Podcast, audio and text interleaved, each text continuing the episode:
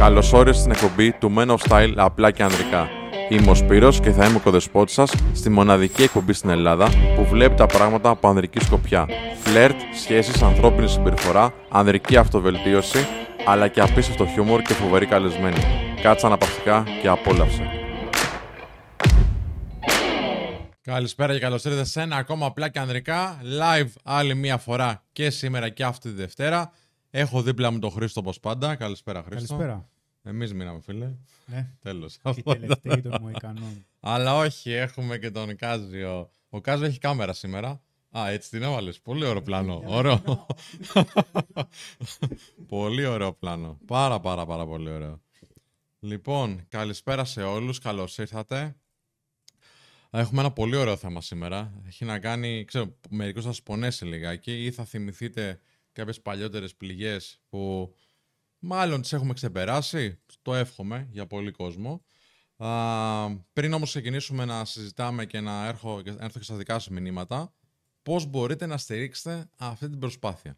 Πολύ γρήγορα, έτσι. Είναι εντελώς δωρεάν, δεν θα στοιχίσει τίποτα και είναι και πάρα πολύ εύκολο. Ακριβώς έτσι όπως με βλέπετε από κάτω, υπάρχει ένα κουμπάκι που είναι έτσι. Πατήστε το με δύναμη αυτό, είναι το like, πατήστε όσο πιο δυνατά μπορείτε.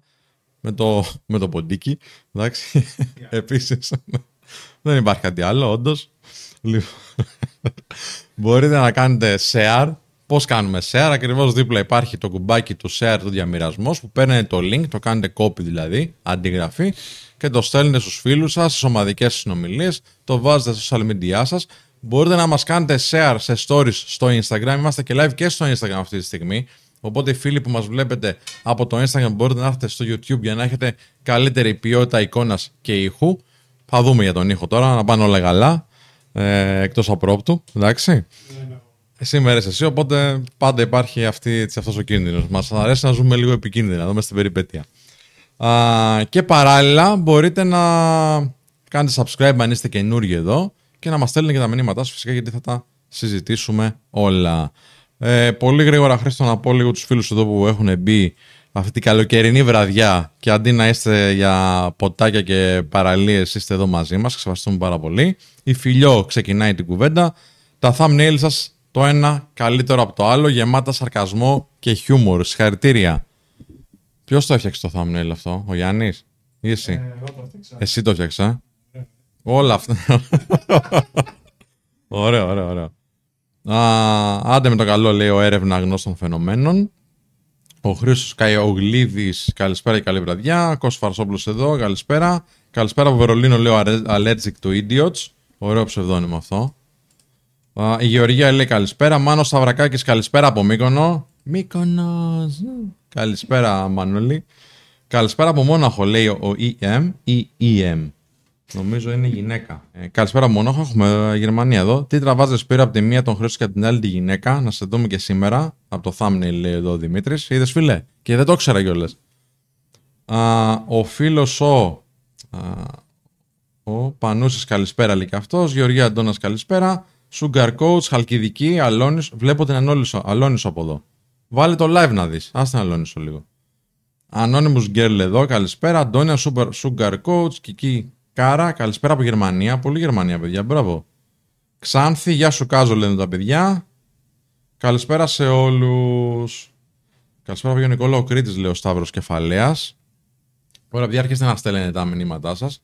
Το θέμα είναι χωρισμοί και όχι απλά χωρισμοί. Είναι χωρισμοί που δεν ξεπερνούμε. Έτσι, για να βάλουμε και λίγο ένα πλαίσιο στην κουβέντα, να δώσω και λίγο το λόγο στο Χρήστο, πώς θα μπορούσαμε να ορίσουμε ότι τι διαφορετικό έχουν αυτοί οι χωρισμοί, δηλαδή?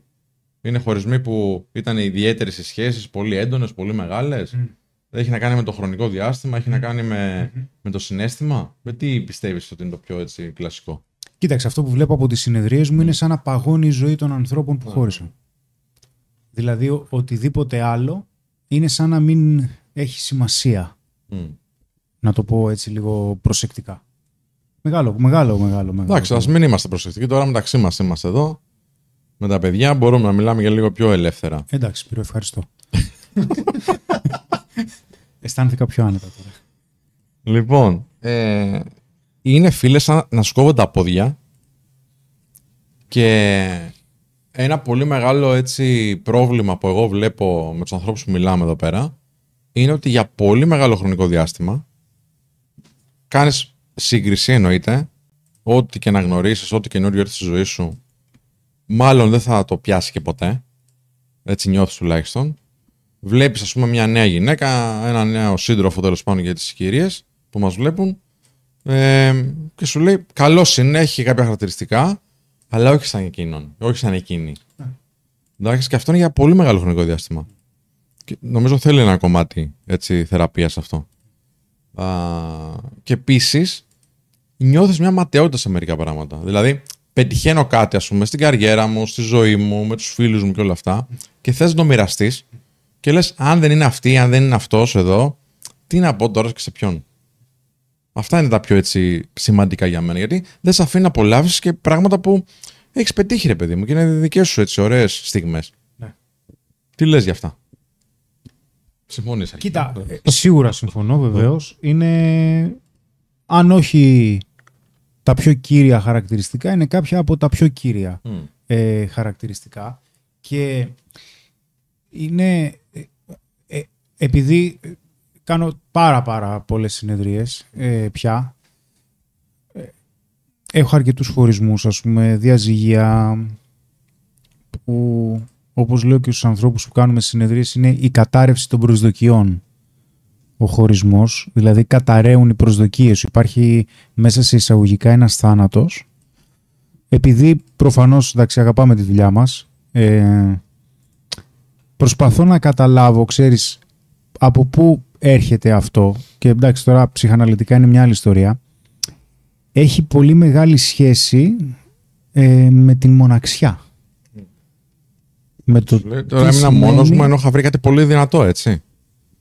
Θα σου πω, ναι.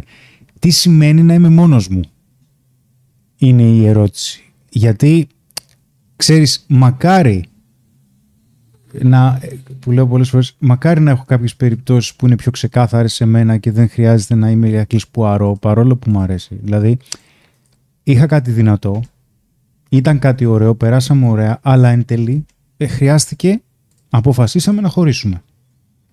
Αυτό είναι light. Είναι, πώς να σου το πω, δεν υπάρχει βέβαια αυτό, αλλά είναι μέσα σε εισαγωγικά φυσιολογικό να είσαι σκατά. Mm-hmm. Όμως υπάρχουν πολλές περιπτώσεις όπου έρχεται κάποιος άνθρωπος και μου λέει, η σχέση αυτή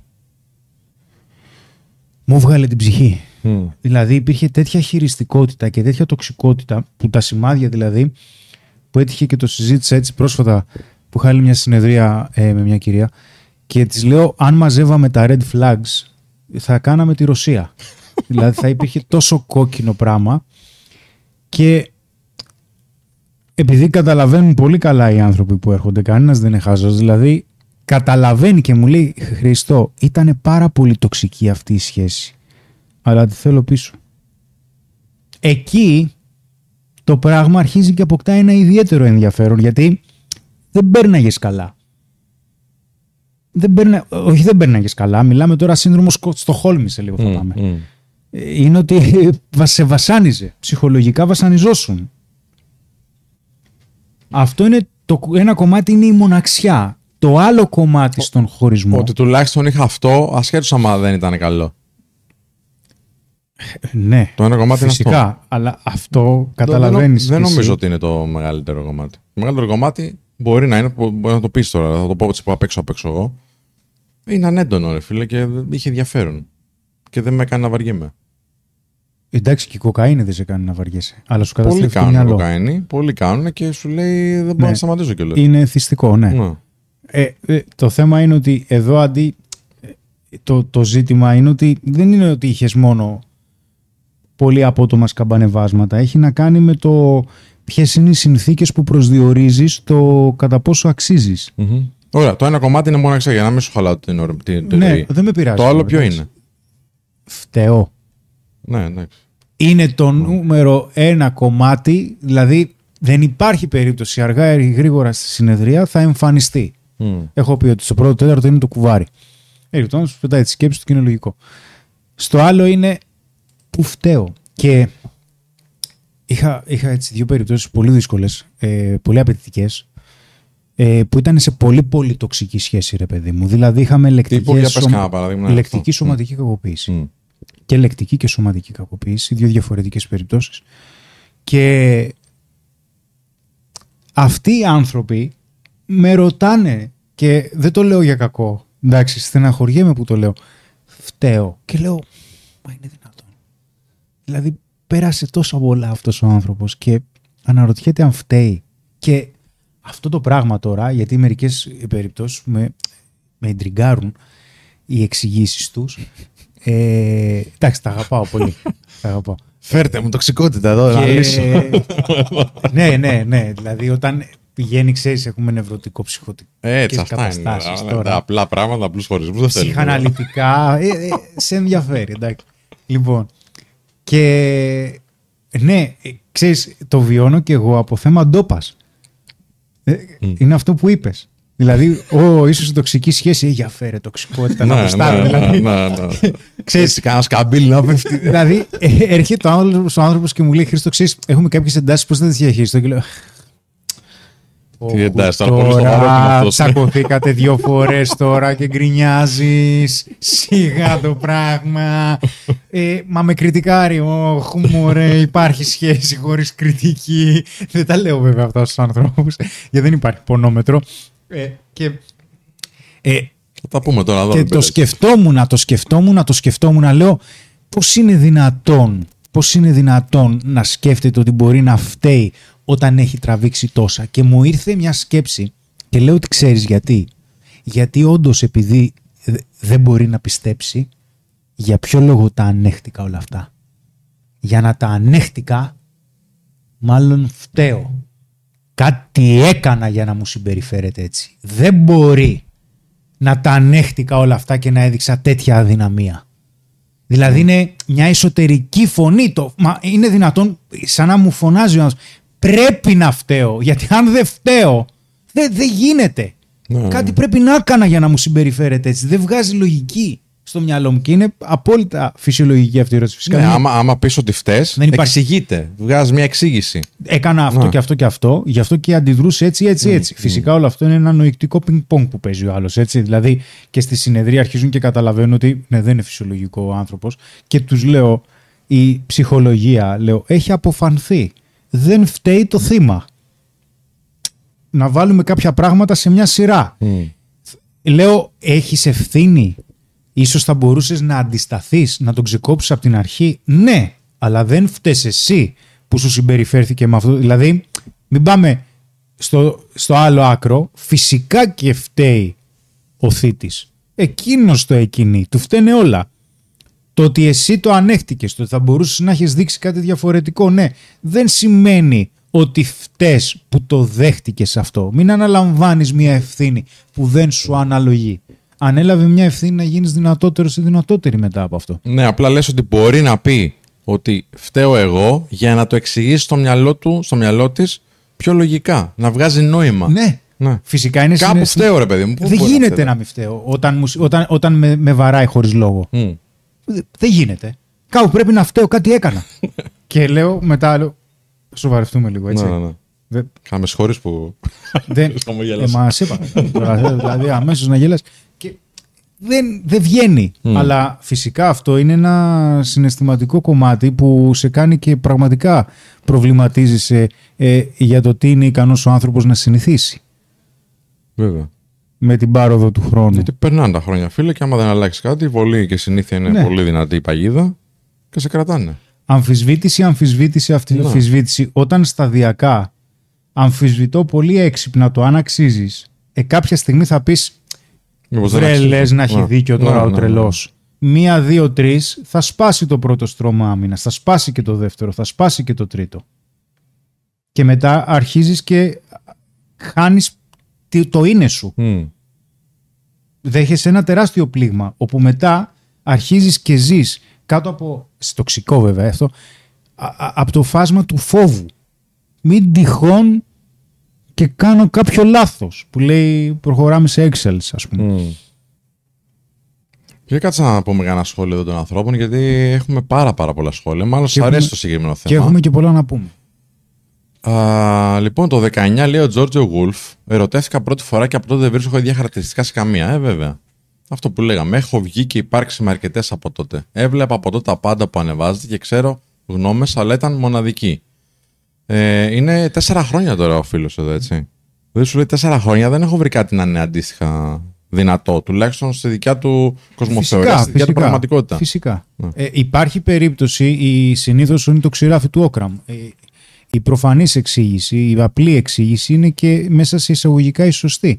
Υπάρχει περίπτωση να μην μπορείς να βρεις ακόμα κάποια άλλη, γιατί δεν την ξεπέρασες, γιατί ήταν πραγματικά στα μάτια σου κάτι ιδανικό. Υπάρχει περίπτωση να μην μπορείς να το κάνεις. Η προφανής λύση συνήθως είναι και η πιο λυτρωτική, αλλά και η πιο επώδυνη σε αυτές τις περιπτώσεις. Υπάρχει περίπτωση να αργήσει να έρθει το επόμενο. Αυτό έχει να κάνει γενικότερα 4 χρόνια, και με τα κριτήρια. Θα μου πεις, έχει να κάνει με τη συχνότητα, βλέπεις στους νέους ανθρώπους, έτσι. Με βάση είναι πώς διαχειρίστηκε το τραύμα του από το χωρισμό, για ποιο λόγο συνέβη ο χωρισμός. Όσο πιο απότομος ήταν ο χωρισμός ή δεν τον περίμενε κάποιος, τόσο περισσότερο σε ενοχλεί. Εντάξει, θα να κάνουμε μια κουβέντα γι' αυτό, καταλαβαίνω απόλυτα. Ναι. Και επίσης, μπορεί ένα χρόνο να το πένθει ο άνθρωπος. Και να μην είναι 4 χρόνια που ψάχνει, να είναι λιγότερα. Γιατί μπορεί για μεγάλο χρονικό διάστημα να μην ήθελε τίποτα άλλο. Ναι, αυτό μόνο και με συζήτηση με τον ίδιο άνθρωπο, δηλαδή καταλαβαίνουμε τι γίνεται. Γιατί μπορεί να έβαλε μετά να μάγκωσε. Να κλείστηκε. Γιατί μετά από έναν χωρισμό δύσκολα αφηνόμαστε. Θέλουμε δουλειά. Θεραπευτική. Είναι φυσιολογικό. Anonymous Girl, κόβε το μήνυμά σου. Ξαναγράψε, παρακαλώ. Ο Βάβαρος λέει τον Άγουστο πρέπει να κάνετε κάθε μέρα live για να έχουμε παρέα στην άδεια. Εμείς να μην ξεκουραστούμε λίγο, φίλε, έτσι. Μόνο live να κάνουμε. Ναι, φίλε, εννοείται. Εδώ θα κάτσουμε όλη μέρα. 2 live την ημέρα. Ένα μεσημέρι και ένα το βραδάκι. Λίγο πριν κοιμηθεί το μεσημέρι για τη μεσημεριανή σιέστα. Και το βράδυ έτσι θα σου κάνουν παρέα μετά τον ποτό. Αλλά όχι, θα κανονίσουμε κάτι και για τον Αύγουστο, παιδιά. Μην ανησυχείτε, θα υπάρχει υλικό. Ο Αριστίδης Κόκκινος συμφωνεί, απλά παγώνει ο χρόνος, λέει. Ο NTZ λέει: πονά ο χωρισμός κυρίως αν ήταν μακροχρόνια η σχέση. Και όχι μόνο, φίλε. Όχι μόνο. Λέει ο Νίκ: με χώρισε 2 μήνες, διατήρησε επικοινωνία κάθε 15 μέρες με Περνετήλ. Έκανε check-in. Και, ναι. Και ενδιάμεσα λέει: έκανε και like σε stories μου. Που και που, και όταν μιλούσαμε έκανε αναδρομή σε παλιές μας στιγμές. Και ξαναλέω, αυτή με χώρισε. Προσπαθούσε να σε κερδίσει ή προσπαθούσε να σε έχει κοντά της. Προσπαθούσε να σε κρατάει αγκιστρωμένο. Με κάποιο τρόπο, γιατί αυτό είναι λιγάκι ναρκισιστικό. Καβάτζα ήθελε δηλαδή. Όχι, είναι ξεκάθαρα μέσω της εγωιστικής επιβεβαίωσης του εγώ. Ναι. Θέλω να ξέρω απλά ότι σε έχω. Ναι. Όχι ότι είμαστε. Σαν καρδιαθυμότητα, μα ακόμα έχει επίδραση πάνω του. Ναι. Με θες. Μάλιστα. Εντάξει, αυτό μου αρκεί. Πάρε τώρα την απόρριψη, έτσι, για να γουστάρεις. Friend zone. Μα τα είπαμε, να έχουμε χωρίσει. Εντάξει, απλά ελέγχω τι κάνεις. Μα ήταν φιλικό ενδιαφέρον. Από νιάξιμο το έκανα. Κατάλαβες, και εσύ κάθεσαι μετά και τραβάς ό,τι έχεις. Μαλλιά, τα άλλα. Πιο κάτω. Η allergic του Idiots λέει: είμαι χωρισμένη και έχω παιδί 7 ετών. Ενώ ποτέ δεν πάλεψε για τη σχέση μας, ενώ ήταν ένας νάρκισσος. Δεν αποδέχτηκε ποτέ τον χωρισμό και κάθε μέρα προσπαθεί να σαμποτάρει τη ζωή μου και το καταφέρνει. Εντάξει, το επιτρέπεις κιόλας. Τώρα το όνομά σου. Είναι λίγο μια ιδιαίτερη περίπτωση όταν υπάρχει παιδί, γιατί αν υπάρχει κυδαιμονία, συγκυδαιμονία, σε αυτές τις περιπτώσεις η γυναίκα, η σύζυγος, χρειάζεται να έχει και μια σχετική καλή σχέση με τον πατέρα του παιδιού. Για να μπορούν να συνεννοούνται. Ας μην το κόψουν τελώς. Δεν μπορεί να τον κόψει τελείως. Και όσο περισσότερο έχεις τέτοιους ανθρώπους. Από το παιδί. Από το πώς τον επηρεάζει, μπορεί. Δεν υπάρχει περίπτωση ο χειριστικός να μην βρει τρόπο να σε τσιγκλίσει, γιατί θα βρει τις ανασφάλειες σου και τα κουμπιά σου. Ξέρει ποια είναι. Εντάξει, να σου κάτι όλοι λίγο πολύ μπορούμε να γίνουμε χειριστικοί. Και άμα το καταλαβαίνει τώρα εδώ η φίλη, να μας πει και πώς το βιώνει, βέβαια. Έτσι, να μας το αναλύσει λίγα, για άμα θέλει. Ναι, όχι, συμφωνώ όμως. Αλλά τι να κάθε το άλλος τώρα και ψάχνει, ας πούμε, τα κουμπιά της φίλης μας εδώ για να τη τσιγκλίσει λίγο. Λέει, θα πάω να δω το παιδί και ας κάνω και βρω και ένα καινούριο κουμπί. Όχι, εντάξει, δεν πάει ακριβώς. Δεν νομίζω. Είναι ότι τα άτομα τα οποία είναι πολύ χειριστικά, ας πούμε πολύ πολύ χοντρά, ότι έχουν ένα ιδιαίτερο είδος ενσυναίσθησης. Δηλαδή καταλαβαίνουν κάποια πράγματα περισσότερο για τα συναισθήματά σου και πώς συνδέονται με κάποιες αντιδράσεις σου. και τεστάροντας και πειραματίζοντας βρίσκουν τι δουλεύει, τι σε κινητοποιεί και σε απατάνε εκεί που πονάς ακριβώς, στον κάλο.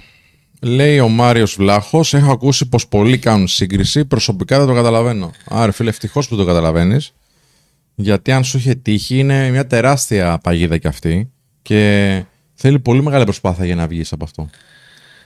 Γιατί αν έχεις στο μυαλό σου ότι αυτό είναι το ιδανικό για μένα, μπορεί να μην καλύπτει όλα τα κριτήρια όλων των ανθρώπων και αντικειμενικά να μην υπάρχει λόγος δηλαδή. Αλλά άμα το έχεις πολύ ψηλά κάτι στο μυαλό σου, όλα τα άλλα που έρχονται είναι από κάτω. Και μέχρι να περάσει ένας χρόνος, να έχεις κάποια δουλειά με τον εαυτό σου, να το έχεις δουλέψει αυτό το πράγμα και θεραπευτικά. Και αν δεν είναι για κάτι πιο έντονο αυτό που έρχεται, δύσκολα. Θέλει πολύ πολύ δουλειά αυτό. Ο Δημήτριος λέει: ο δικός μου ο χωρισμός ήταν περίπου σαν ένα τεράστιο πένθος. Ίδιος όταν την είδα, έπειτα από μικρό χρονικό διάστημα. Με άλλον. Από τη μία ζορίστηκα, αλλά από την άλλη έδειξε πόσο αδύναμος χαρακτήρας είναι. Ναι. Εντάξει, έτσι αποφάσισες έτσι να το δεις και ναι. Από τη στιγμή που σε βοήθησε ο τρόπος που το είδες, είναι οκ. Okay. Είναι okay. Μερικούς ανθρώπους δεν χρειάζεται απόλυτα να τους ξεπεράσουμε. Απλά να αποδεχτούμε ότι μπορεί και να μας λείπουν και δεν είναι κακό. Αυτό δεν σημαίνει ότι δεν προχωράμε, το ότι μας λείπουν κάποιοι άνθρωποι. Και επίσης μπορούμε ακόμα και με αυτούς τους ανθρώπους που δεν μπορούμε να τους ξεπεράσουμε, όπως λες, ας το πούμε έτσι κομψά, δεν σημαίνει ότι ταιριάζουμε. Δεν σημαίνει ότι μπορούμε να συμβαδίσουμε, να κάνουμε κάτι λίγο πιο μακροχρόνιο. Μπορεί να είναι τόσο τοξικό αυτό που περνάμε μαζί τους, που ενώ είναι έντονο και το θέλουμε και μας αρέσει και ιδανικά θα θέλαμε να υπάρχει συνέχεια, δεν βλέπουμε τη συμβατότητα που χρειάζεται για να το συντηρήσουμε όλο αυτό. Ναι. Λοιπόν, όταν είναι μακροχρόνια σχέση, σε παίρνει από κάτω, λέει Μαρίνα. Να ισχύει και η μακροχρόνια σχέση, γιατί είναι και συνήθεια μέσα, είναι κάποια πράγματα που κάνετε μαζί, είναι οι άνθρωποι του περιβάλλοντος που έχετε χτίσει, είναι κάποια ρουτίνα που μπορεί να έχετε βέβαια. Λοιπόν, ένα μέρος της ζωής σου καταραίει. Ναι, αλλάζει τελώς. Ένα τμήμα της ζωής σου που μπορεί να είναι και το μεγαλύτερο της προσωπικής σου ζωής, βρίσκεται πια στον αέρα. Και το μυαλό δεν βοηθάει σε αυτό. Δηλαδή όταν καθόμαστε λίγο και συζητάμε, ας πούμε, τους ανθρώπους που που κάνουμε τις συνεδρίες, τους λέω: άκου να δεις, το μυαλό σου έχει τρεις τρόπους που δουλεύει. Χοντρά, εντάξει. Αυτοί είναι οι τρόποι που σου δημιουργούν και δυστυχία. Νούμερο 1. Προσπαθεί να λύσει πάντα ένα πρόβλημα το μυαλό. Θέλει πάντα να προσπαθεί να λύνει ένα πρόβλημα. Το νούμερο 2 είναι που προσπαθεί να απαντάει στα γιατί. Θέλει να δίνει μια εξήγηση. Και το τρίτο είναι που προσπαθεί να προβλέψει το μέλλον. Ο τρόπος που τα κάνει αυτά βέβαια μας κάνει μοντάρα. Μας δυσκολεύει πάρα πολύ. Πάρα πολύ. Γιατί πολλές φορές μου λένε κάποιοι άνθρωποι κάτι και προσπαθώ να τους επαναφέρω χρονικά στο που βρίσκονται και του λέω: okay, αυτό που μου περιγράφεις, ότι σκέφτεσαι, θέλεις να μου πεις λιγάκι πώς είναι χρήσιμο στη συζήτησή μας? Και τους βλέπεις. Λέει: με κόλλησες τώρα. Λέω: όχι, δεν σε κόλλησα. Απλά λέω: έτσι λειτουργεί το μυαλό σου. Έτσι λειτουργεί το μυαλό μας ακόμα και όταν δεν το εκφράζουμε. Δεν εκφράζουμε τη σκέψη μας. Τρέχει το μυαλό. Και άμα το φέρεις στο συνειδητό, τους βοηθάει. Το βλέπουν, ας πούμε, και λένε: τι μαλαγίες κάνουν τώρα. Καλή ερώτηση. Ο σκοπός είναι μέσω των συνεδριών να καταλάβει ο συγκεκριμένος άνθρωπος να αποκτάει κάποια απόσταση από τις σκέψεις του. Να τις βλέπει λίγο πιο αντικειμενικά. Ναι, γιατί αυτό που λέω πάντα είναι ότι τους λέω: άκουσε με, θέλω να σκεφτείς το εξής. Η κάθε σκέψη είναι εργαλείο. Κάθε σκέψη. Αν θεωρήσουμε ότι αυτό που σκέφτεσαι τώρα είναι σφυρί και το πιάσεις, θα αντιμετωπίσεις τα πάντα σαν να είναι καρφί. Ο σκοπός δεν είναι να εξαλείψεις το σφυρί. Δεν μπορούμε να ελέγξουμε τη σκέψη. Μπορείς όμως να μην το πιάσεις. Γιατί θα σε επηρεάσει διαφορετικά. Γιατί... πώς να μην το πιάσεις, να μην της δώσεις συνέχεια, ας πούμε, αυτές τις σκέψεις. Χρειάζεται... είναι απομάκρυνες από τις σκέψεις, γιατί μάλιστα. Την είδες και λες: πω τι σκέφτομαι τώρα, τις βλακίες. Χρειάζεται αρχικά να κερδίσεις χρόνο. Γιατί αυτό γίνεται και με ασκήσεις, έτσι. Γιατί το πρόβλημά μας ποιο είναι? Είναι ο τρόπος που προσπαθούμε να ελέγξουμε το πώς αισθανόμαστε από τις σκέψεις μας. Αυτό είναι ασυνείδητο. Και εγώ το κάνω και εσύ το κάνεις. Δεν υπάρχει κάποιο. Εκεί είναι που χρειάζεται αρχικά να ξεδιπλώσουμε το μοτίβο. Να καταλάβει, δηλαδή, να αποκτήσει την συνειδητότητα ο άνθρωπος του τι συμβαίνει. Γιατί πολλές φορές φανταζόμαστε ένα βουνό. Αλλά όταν αρχίζουμε και το και το σπάμε σε μικρότερα κομμάτια, αρχίζουμε και καταλαβαίνουμε ότι δεν είναι τόσο τρομακτικό πια αυτό το βουνό στη διαχείρισή του. Έχουμε πολύ ωραία σχόλια. Ευχαριστούμε πάρα πολύ και τους 400 τόσους φίλους και φίλες που είστε εδώ. Κάντε και ένα like, παιδιά, είναι πολύ σημαντικό. Δείχνουμε στον αλγόριθμο ότι είναι σημαντικό αυτό το βίντεο, ότι βοηθάει, ότι είναι ποιοτικό. Λοιπόν, δεν ξέρω τι να προδιαβάσω, είναι πάρα πολλά. Το ενστικτό μου θα ακολουθήσω. Ευχαριστώ. Λοιπόν, τώρα λέει ο Αντώνιαν, που μπορεί να το σκέφτεται πάρα πολύ αυτό και την ώρα που μιλάνε με τους φίλους τους να λένε τέτοια πράγματα που δεν ισχύουν. Συγγνώμη βρε παιδιά, λέει, πώς να μην ξεπεράσω έναν άνθρωπο που δεν με θέλει πια, αφού δεν με θέλει και μόνο εγωιστικά να το πάρεις, το ξεπερνάς. Εσύ που το βλέπεις με αυτόν τον τρόπο, σε βοηθά. Είναι απόλυτα φυσιολογικό με την δική σου νοητική λειτουργία. Είναι απόλυτα φυσιολογικό. Έτσι όπως σκέφτεσαι, με τον έναν ή με τον άλλο τρόπο σε βοηθά. Κάποιους άλλους ανθρώπους αυτό το εγωιστικό κομμάτι τους βοηθάει, αλλά δεν είναι μακροπρόθεσμο, είναι βραχυπρόθεσμο, γιατί συνήθως αυτός ο τρόπος σκέψης, όχι σε σένα συγκεκριμένα, έρχεται και με έναν θυμό. Γάμο το, αυτό που λέμε. Θυμώνει ο άλλος και σου λέει, μα είναι δυνατόν τώρα να μου συμπεριφέρθηκε και με αυτόν τον τρόπο, θα προχωρήσω. Αλλά πολλές φορές όλα τα παλιά μοτίβα, το μήπως έφτεξα, μήπως ήταν καλύτερα, μήπως το μέλλον που έρχεται θα είναι χειρότερο και δεν θα είμαι έτοιμος για αυτό. Όλα αυτά τα σενάρια είναι δεδομένο ότι θα έρθουν μετά από κάποιο χωρισμό. Φυσικά δεν λειτουργεί σε όλους με τον ίδιο τρόπο, πάντα μιλάμε στατιστικά, έτσι, με τους ανθρώπους που αναλαμβάνουμε κι εμείς. Την είχα χωρίσει, λέει ο Γιάννης Γκαγκούδης, τότε είχε βρει έναν άλλον. Όταν είχα μιλήσει μαζί της ξανά, μου είπε ότι απλά τον έχει βρει για να με ξεπεράσει και ότι δεν είναι σημαντικό. Τελικά ως σήμερα έχουν σχέση 5 χρόνια. Εντάξει. Μάλλον ήταν κάπως σημαντικό, Γιάννη. Ο Chris Diego λέει τώρα, νομίζω ότι είναι σοβαρό το μήνυμα και επειδή το έχω ακούσει και από άλλους ανθρώπους, θέλω να το σχολιάσουμε. Λέω, όταν αυλανίζομαι, αν και έχω ξεκολλήσει από τη συγκεκριμένη σχέση, τη σκέφτομαι κάποια φορά. Αυτόματα, λέει. Την έχω ξεπεράσει πραγματικά τελικά. Αυτή η απάντηση θα τη δώσεις μόνο εσύ, έτσι.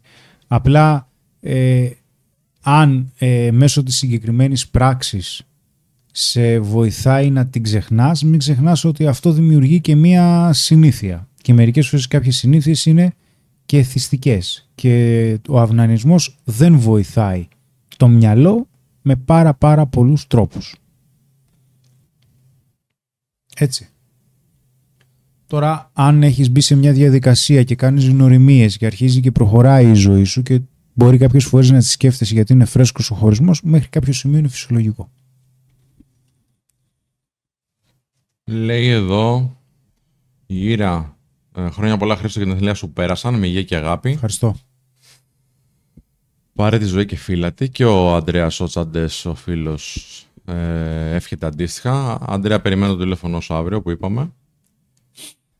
Παρόλο, λέει, που είχα διαχειριστεί με απίστευτη ψυχραιμία, λέει ο Άλεξ, πόνο πένθος στην οικογένεια, όταν χώρισα με την πρώτη μου αγάπη, λύγησα για πολύ καιρό. Κοιτάω πίσω και είναι το καλύτερο μάθημα που μου έδωσαν ποτέ. Γράψε μας και ποιο είναι το μάθημα που πήρες όμως, γιατί είναι βασικό.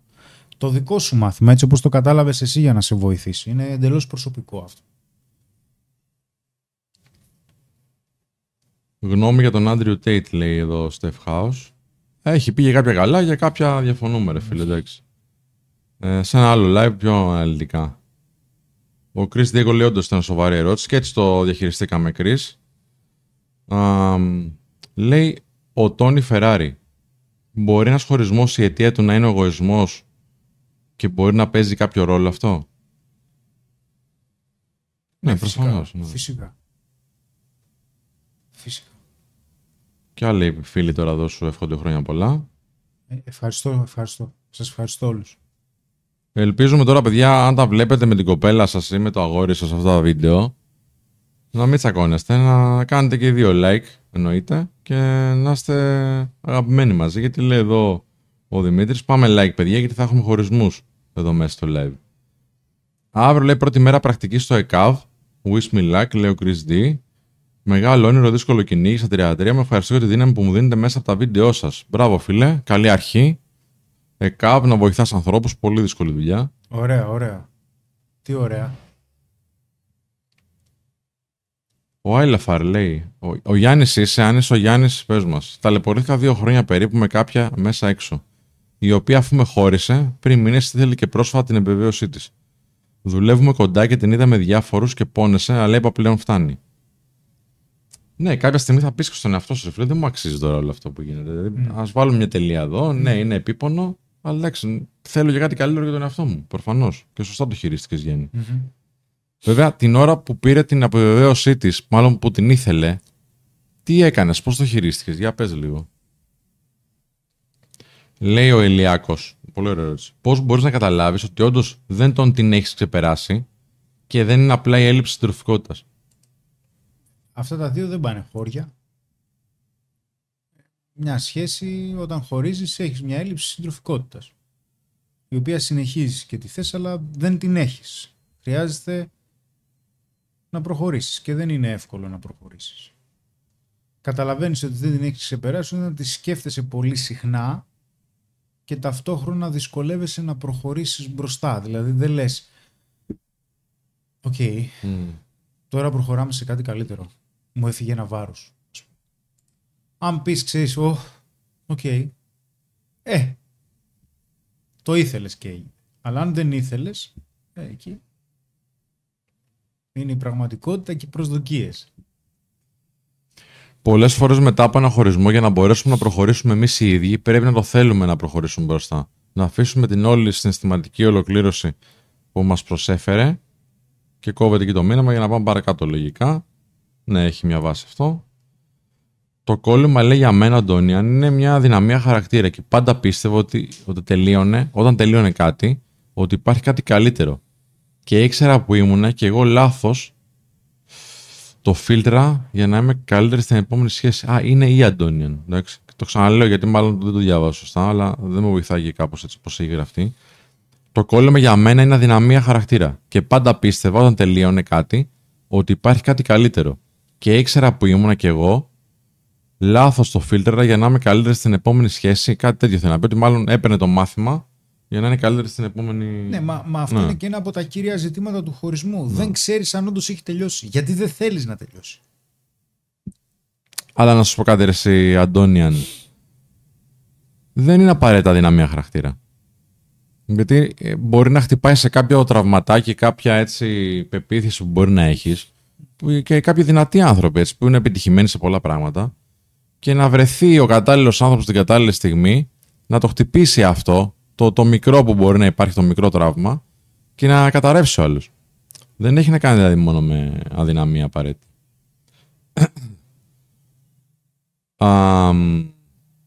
Λέει ο player. Άκου, Χρήστο, τώρα αυτό είναι ωραίο. Ναι, ακούω. Αλήθεια, έχεις την προσοχή μου. Ναι, ωραία, ευχαριστώ. Είχα μια ασφάλεια έτσι. Ποιον άλλο να ακούσει εδώ, ο Κάζιο δεν μιλάει. Όταν ξεπερνάς ένα χωρισμό με ψυχολόγους και τα λοιπά και μετά γνωρίζεις άλλο άτομο και σκοτώνει και αυτός ψυχολογικά, τι κάνεις? Ξανά από την αρχή ψυχολόγους? Ναι. Απλά δεν είναι ξανά από την αρχή. Κάτι δεν έχεις φτιάξει. Ναι, είναι ότι ο πρώτος χωρισμός σε ακολουθεί και κάνει μεταθέσεις στα επόμενα άτομα, γιατί υπάρχουν κάποια μοτίβα. Δεν επαναλαμβάνεται η ιστορία, οι άνθρωποι επαναλαμβάνονται, και το τι μας κάνει να νιώθουμε ότι είμαστε σημαντικοί. Απλά πολλές φορές αυτό το πράγμα μπορεί να είναι σαν ναρκωτικό. Και απλά να θέλουμε δηλαδή άλλο ένα χάπι για να νιώσουμε καλά. Αλλά δεν δουλεύει. Ή τι σημαίνει να είμαστε μόνοι μας, ας πούμε, γιατί και η μοναξιά δεν είναι κάτι εύκολο. Τζόρτζιο Γουλφ, κόβεται το μήνυμά σου.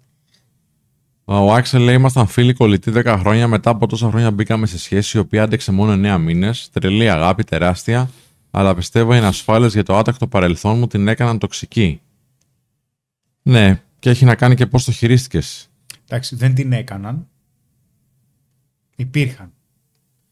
κάποια χαρακτηριστικά προσωπικότητας. Ένας άνθρωπος δεν γίνεται ξαφνικά τοξικός, ενώ εκτός αν υπάρχει μια πολύ δυνατή κοινωνική συνθήκη. Αυτό, ας πούμε, παρατηρείται στους βασανιστές. Εντάξει, κοιτάξτε τώρα, άμα είναι 10 χρόνια φίλοι και αυτός απαντούσε όλους τις σχέσεις και το ήξερε αυτή, αυτό εννοεί. Εντάξει, φυσικό να ήταν τρελή όταν τα φτιάξανε. Ναι. Αυτό είναι μια πιο απλή εξήγηση. Ναι, ναι. Έτσι. Από τη σκέψη μου. Το να κάνεις μια καινούργια σχέση για να σε βοηθήσει να ξεπεράσεις κάτι παλιό μετά από 2 μήνες περίπου είναι OK. Τι OK να είναι τώρα, εντάξει. Δεν κάνουμε σχέση για να ξεπεράσουμε την προηγούμενη.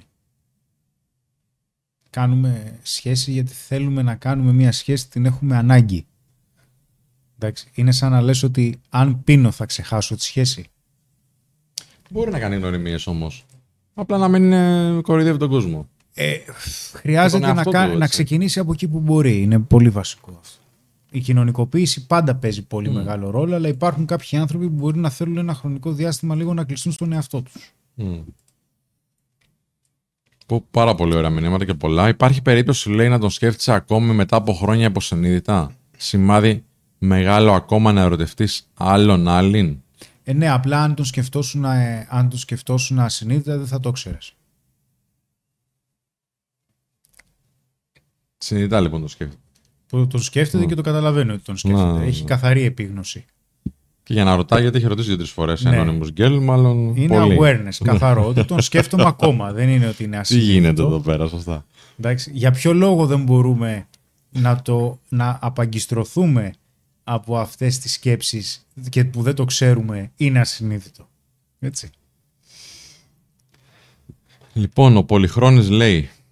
Αχ, ρε γαμώτο, κατέβηκε. Μισό λεπτάκι Πολυχρόνη. Ο Πολυχρόνος λέει: εγώ πριν 4 χρόνια έκανα σχέση με κοπέλα για 2,5 χρόνια. Τη χώρισα γιατί δεν βγαίναμε. Μετά από 1 χρόνο μου έστειλε ότι δεν με ξεπέρασε ακόμα και καθώς πηγαίναμε να τα φτιάξουμε, μετά το μετάνιωσε. Έφαγε λίγο. Πήρε την βεβαίωσή της και αυτή. Ναι. Ή το μετάνιωσε γιατί δεν είπε τι να ξανακάνουμε. Καλά έκανε. Το δοκιμάσαμε. Καλά έκανε. Χωρίσατε. Από τη στιγμή που θα έρθει, παιδιά, ο πρώτος χωρισμός σε μία σχέση, μετά τα πράγματα ξεκινάνε και πηγαίνουν προς τα κάτω. Φίλε, ξέρεις τι πιστεύω ότι είναι? Και με την απειλή του χωρισμού. Όχι μόνο με τον χωρισμό. Αυτό το πράγμα είναι αυταρχικό. Ναι, και μία φορά να το πεις. Να σου ξεφύγει, να σου φύγει. Να απειλείς τον άλλο. Όχι να το αξιοποιείς σαν εργαλείο συνέχεια. Δηλαδή από τη στιγμή που κάνεις αυτό, εγώ χωρίζω. Ναι. Και αυτό νομίζω ότι διαρριγνεί το συμβόλαιο, ρε παιδί μου. Ναι. Είναι κάτι το οποίο δεν χρειάζεται να γίνει. Ναι. Γιατί τον άλλον τον σοκάρεις με τρόπο που δεν χρειάζεται. Αλλά ξέρεις, υπάρχει και ένα είδος επικοινωνίας ενός ορίου. Δηλαδή θα χρειάζεται κάποια στιγμή να επικοινωνήσεις τον άλλον. Κοίταξε. Αυτό που συμβαίνει τώρα, αν ξαναγίνει. Δεν μου κάνει εμένα. Δεν θα μπορέσω να συνεχίσω. Αλλά αυτό είναι καλύτερη έκφραση. Η λέξη είναι βαριά. Λέξη είναι βαριά και επίσης είναι ξεκάθαρα απειλή. Ενώ το άλλο είναι, δεν δύναμαι. Δεν έχω αυτή τη δυνατότητα. Mm-hmm. Η ενέργεια δηλαδή είναι σε μένα, δεν είναι πάνω σου. Που σε χωρίζω και παίρνεις απόρριψη. Είναι ότι εγώ δεν μπορώ να συνεχίσω έτσι. Ναι. Και είναι πιο ανώδυνο αυτό. Πιο λεπτή γραμμή βέβαια και πιο όριμη αντιμετώπιση.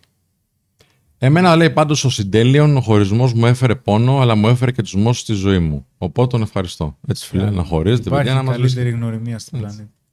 Αγάπη μία και παντοντινή. Γνωρίζω πολλά παιδιά που γυρίζουν σε μία σχέση που έχει τελειώσει και μου φαίνεται πως αυτό συμβαίνει από έλλειψη συντροφικότητας. Αυτό όμως δεν δημιουργεί πιθανότητα μεγαλύτερο πρόβλημα μελλοντικά? Είναι αδυναμία. Είναι μια αδυναμία χαρακτήρα να προχωρήσουμε. Υπάρχει περίπτωση να έχουμε έλλειψη επιλογών, υπάρχει περίπτωση να υπάρχουν κάποιες ανασφάλειες που δεν μπορούμε να τις διαχειριστούμε. Το να ξαναεπιστρέψουμε πίσω σε σχέση μετά από χωρισμό, συνήθως, δεν θέλω να πω πάντα γιατί είναι πολύ βαριά κουβέντα, δεν δουλεύει. Από τη στιγμή που θα έρθει ο πρώτος χωρισμός, τα πράγματα μετά δεν πολύ μαζεύονται. Αγαπητοί φίλοι και φίλες, πάω στα τελευταία τώρα μηνύματα γιατί έχω αφήσει κάποια. Ξανακάντε αν είναι σημαντικά τα ερωτήματά σας και δεν έχουν απαντηθεί.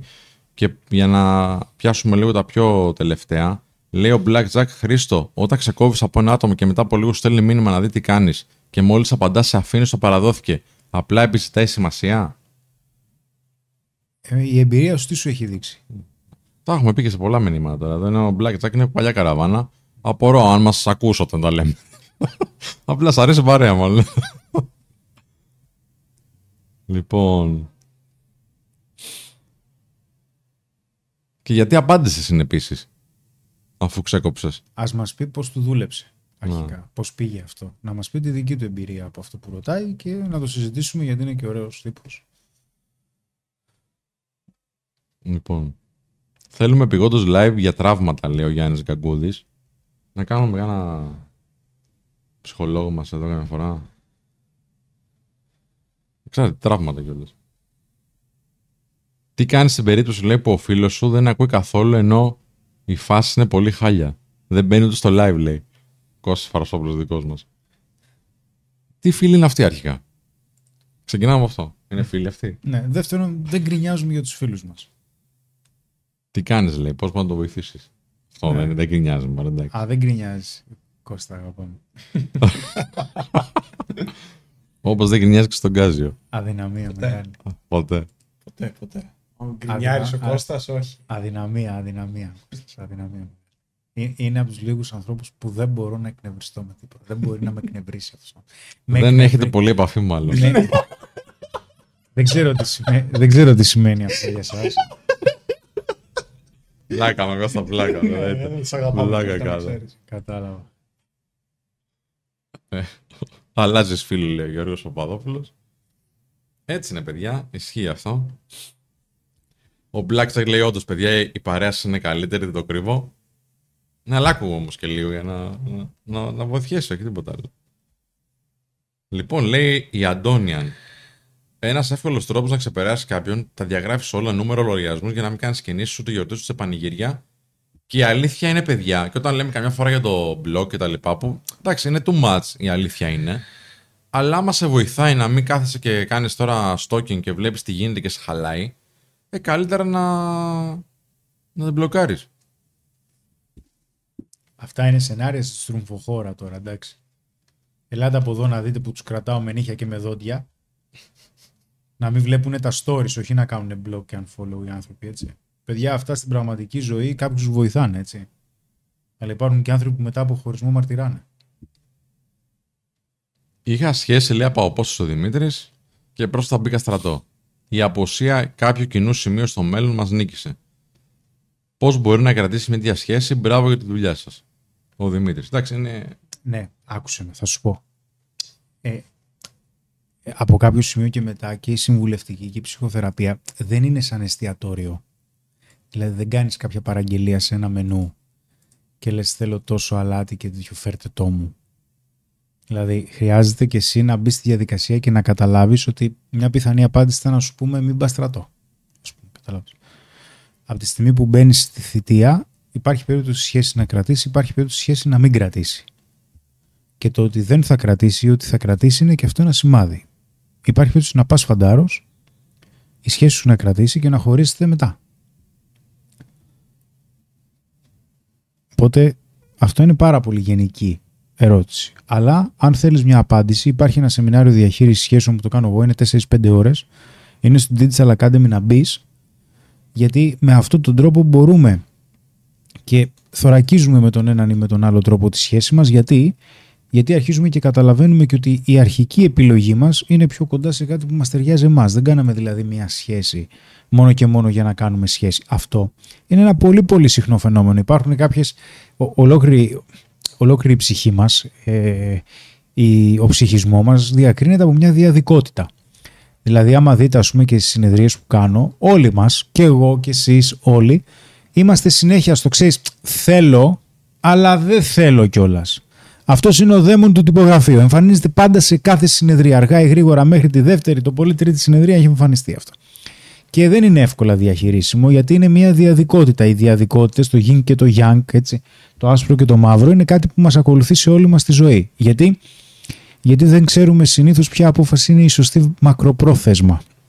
Γι' αυτό και μπερδευόμαστε. Οπότε ξέχασα τι θέλω να πω τώρα. Αυτά, εντάξει, μια χαρά. Πολύ ωραία τα λες. Ευχαριστώ, ρε Σπύρο. Λοιπόν. Κάτι θέλω να το πω τώρα. Το βρούμε, εντάξει.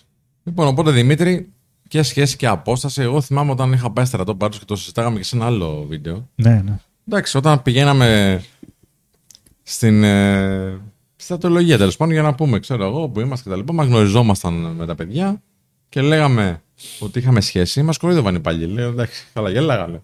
Σου λέει δεν κρατάει. Και υπάρχει και σύνθημα, έτσι. Του φαντάρι για του φαντάρου τη γυναίκα.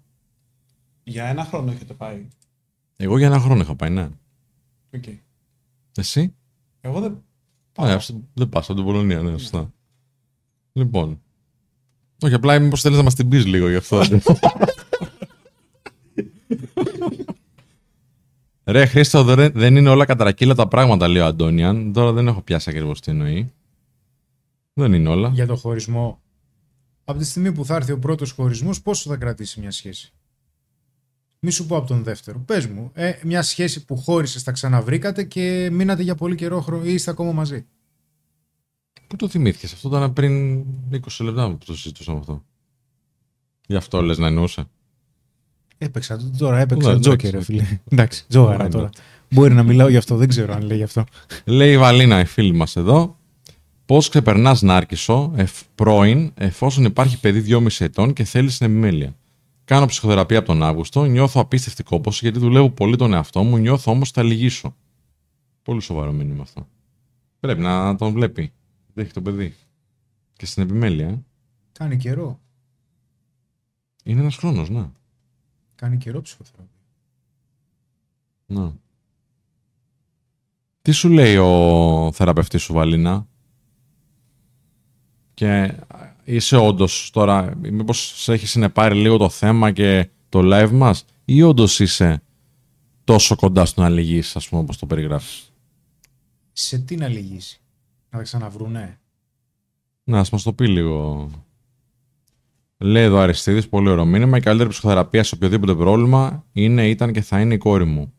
Νόμιζα θα έλεγε στο απλά και αντρικά, αλλά ρε φίλε, αν είναι η κόρη σου, ναι, σεβαστό. Βλέπει και η κόρη του πάντως. Σεβαστό είναι, ναι, βέβαια, το παιδί σου. Πάνω απ' όλα. Αν δουλεύατε στον ίδιο εργασιακό χώρο και φεύγεις από εκεί για 4 μήνες για εκείνον, αυτή είναι τεράστια απόδειξη ότι τον ήθελες σε τρελή. Είναι, ναι. Ναι, είναι, εντάξει. Γιατί μόνο 4 μήνες και όχι εντελώς? Ξαναγύρισες?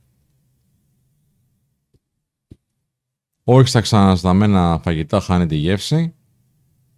Λέει ο Σακατάκ. Η Βούλα λέει και συνήθως ο πρώτος λόγος χωρισμού είναι και ο λόγος για τον τελευταίο χωρισμό. Πολύ φίλε, είναι ωραίος αυτό. Δεν το κατάλαβα.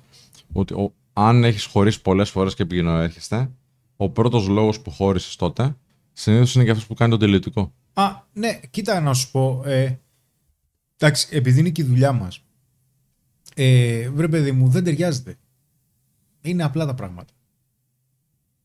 Δεν ταιριάζεται. Πόσες φορές πρέπει να χωρίσετε δηλαδή για να το καταλάβετε? Αυτό εγώ στις συνεδρίες δεν μπορώ να το πω.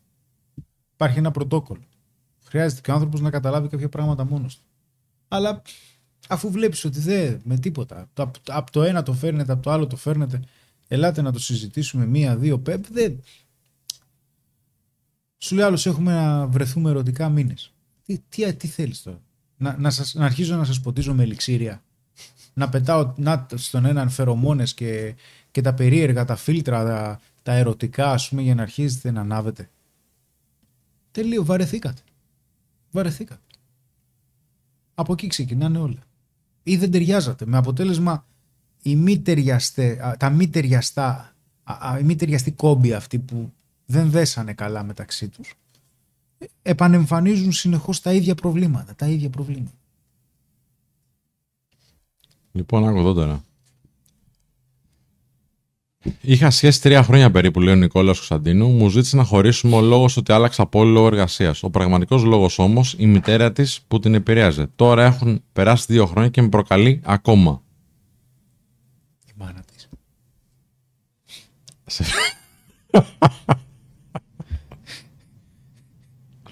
Τι σου λέει δηλαδή? Εντάξει, τώρα κοίταξε να δεις. Όποτε υπάρχουν τρίτοι, φίλε. Αλλά ρε, εσύ Νικολάη, πες μας τώρα λίγο. Δεν το έχεις δει ότι επηρεάζεται πολύ από τη μητέρα της? Κάπως να το κόψεις αυτό πιο νωρίς στη σχέση, γιατί 3 χρόνια δεν είναι λίγα. Και βλέπεις ότι φεύγεις. Δεν είχατε βάλει κάποια έτσι όρια, κάποια πλαίσια? Έφυγες, σε χώρισε. Αφού έφυγες, σε χώρισε πριν φύγεις. Γιατί θα έφευγες? Για πες μας και αυτά λίγο. Λέει ο James Sawyer, κανονίστε να παντρευτείτε και εσείς και να σταματήσετε τα live. Βλέπετε τι έπαθε ο Ανέστης. Ο Ανέστης ήταν σε τριήμερο VIP που κάνουμε πρόγραμμα. Σε βίλα με κάποιους ανθρώπους για... Σε βίλα ήταν, δεν ήταν ασκαβή, εντάξει. Για διαδικτυακό φλερτ. Κουράστηκε γιατί πραγματικά είναι κάτι απαιτητικό και ήθελε σήμερα να ξεκουραστεί. Θα τον δείτε σύντομα τον Ανέστη. Το είπες λες και πήγε να βάλει κανένα γκαζόν πουθενά. Τον γκαζόν υπήρχε. Υπήρχε ήδη τον γκαζόν. Λοιπόν, πάμε να βάλουμε ένα μήνυμα πολύ σημαντικό, γιατί αν χωρίζουμε παιδιά χρειαζόμαστε κάποια χρήματα για να πάμε βόλτες, για να πάμε με τους φίλους μας έτσι κάπου. Χρειαζόμαστε να πάμε διακοπές. Εντάξει, οπότε αν ακόμα δεν έχετε ξεπεράσει την πρώην, φροντίστε να την ξεπεράσετε, είτε με ένα πρόγραμμα του Men of Style, είτε με διακοπές με φίλους, με καλή παρεούλα κτλ. Και αυτό μπορεί να γίνει με ένα πολύ ωραίο πλάνο και με την ασφάλεια της Freedom24. Οπότε δείτε ένα βιντεάκι για 1 λεπτό και ερχόμαστε πάρα πολύ γρήγορα να συνεχίσουμε την κουβέντα μας. Ξέρεις πολύ καλά πόσο σημαντικό είναι για μας να επενδύουμε στον εαυτό μας καθημερινά. Και αν θέλεις και εσύ να επενδύσεις, δεν υπάρχει καλύτερη πλατφόρμα από το σημερινό χορηγό μας, τη Freedom24. Άνοιξε τώρα ένα λογαριασμό account για να παίρνεις 2,5% ετησίως σε καταθέσεις ευρώ σε καθημερινή βάση. Το D-Account προσφέρει πρόσβαση σε 1 εκατομμύριο μετοχές, σε ETF, stock options και άλλα χρηματοοικονομικά μέσα, προαγορές προσφορές νέων μετοχών στην αγορά, καλύτερες τιμές και δίκαιες προμήθειες. Επίσης, διαθέτει τη χαμηλότερη τιμή σε stock options στην Ευρώπη με $0,65 αναπαραγγελία. Και γιατί να επιλέξεις Freedom24? Επειδή είναι ευρωπαϊκή ηθικατρική της αμερικάνικης εταιρείας Freedom Holding Corporation, εισηγμένη σε NASDAQ, είναι αξιόπιστη, διαφανής και ελέγχεται και από CySec και από Bafin και από SEC. Τι άλλο θες? Πάτησε το παρακάτω link για να φτιάξεις και εσύ τώρα το δικό σου επενδυτικό λογαριασμό στη Freedom24. Freedom24 λοιπόν μας στηρίζει τόσο καιρό. Αν θέλετε να στηρίξετε το κανάλι μας, μπορείτε κάνοντας ένα κλικ στο link που είναι ακριβώς κάτω στην περιγραφή του συγκεκριμένου βίντεο. Αν είστε σε μια φάση να μπείτε σε μια διαδικασία να επενδύσετε με ασφάλεια σε κάποιες μετοχές, καλό είναι να το κάνετε από το link το δικό μας, γιατί έτσι στηρίζετε και το κανάλι μας. Και έχουμε τόσο καιρό τώρα συνεργασία με τη Freedom και θα συνεχίσουμε κιόλας από ό,τι φαίνεται και με τη νέα σεζόν.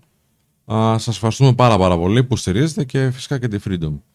Λοιπόν, πάμε να δούμε λίγο. Επανήλθε η Βαλίνα και λέει: όταν λέω να λυγίσω, εννοώ να επιστρέψω με νέους όρους, γιατί είναι εμφανής η ολοκληρωτική αλλαγή μου ακόμα και σε αυτόν.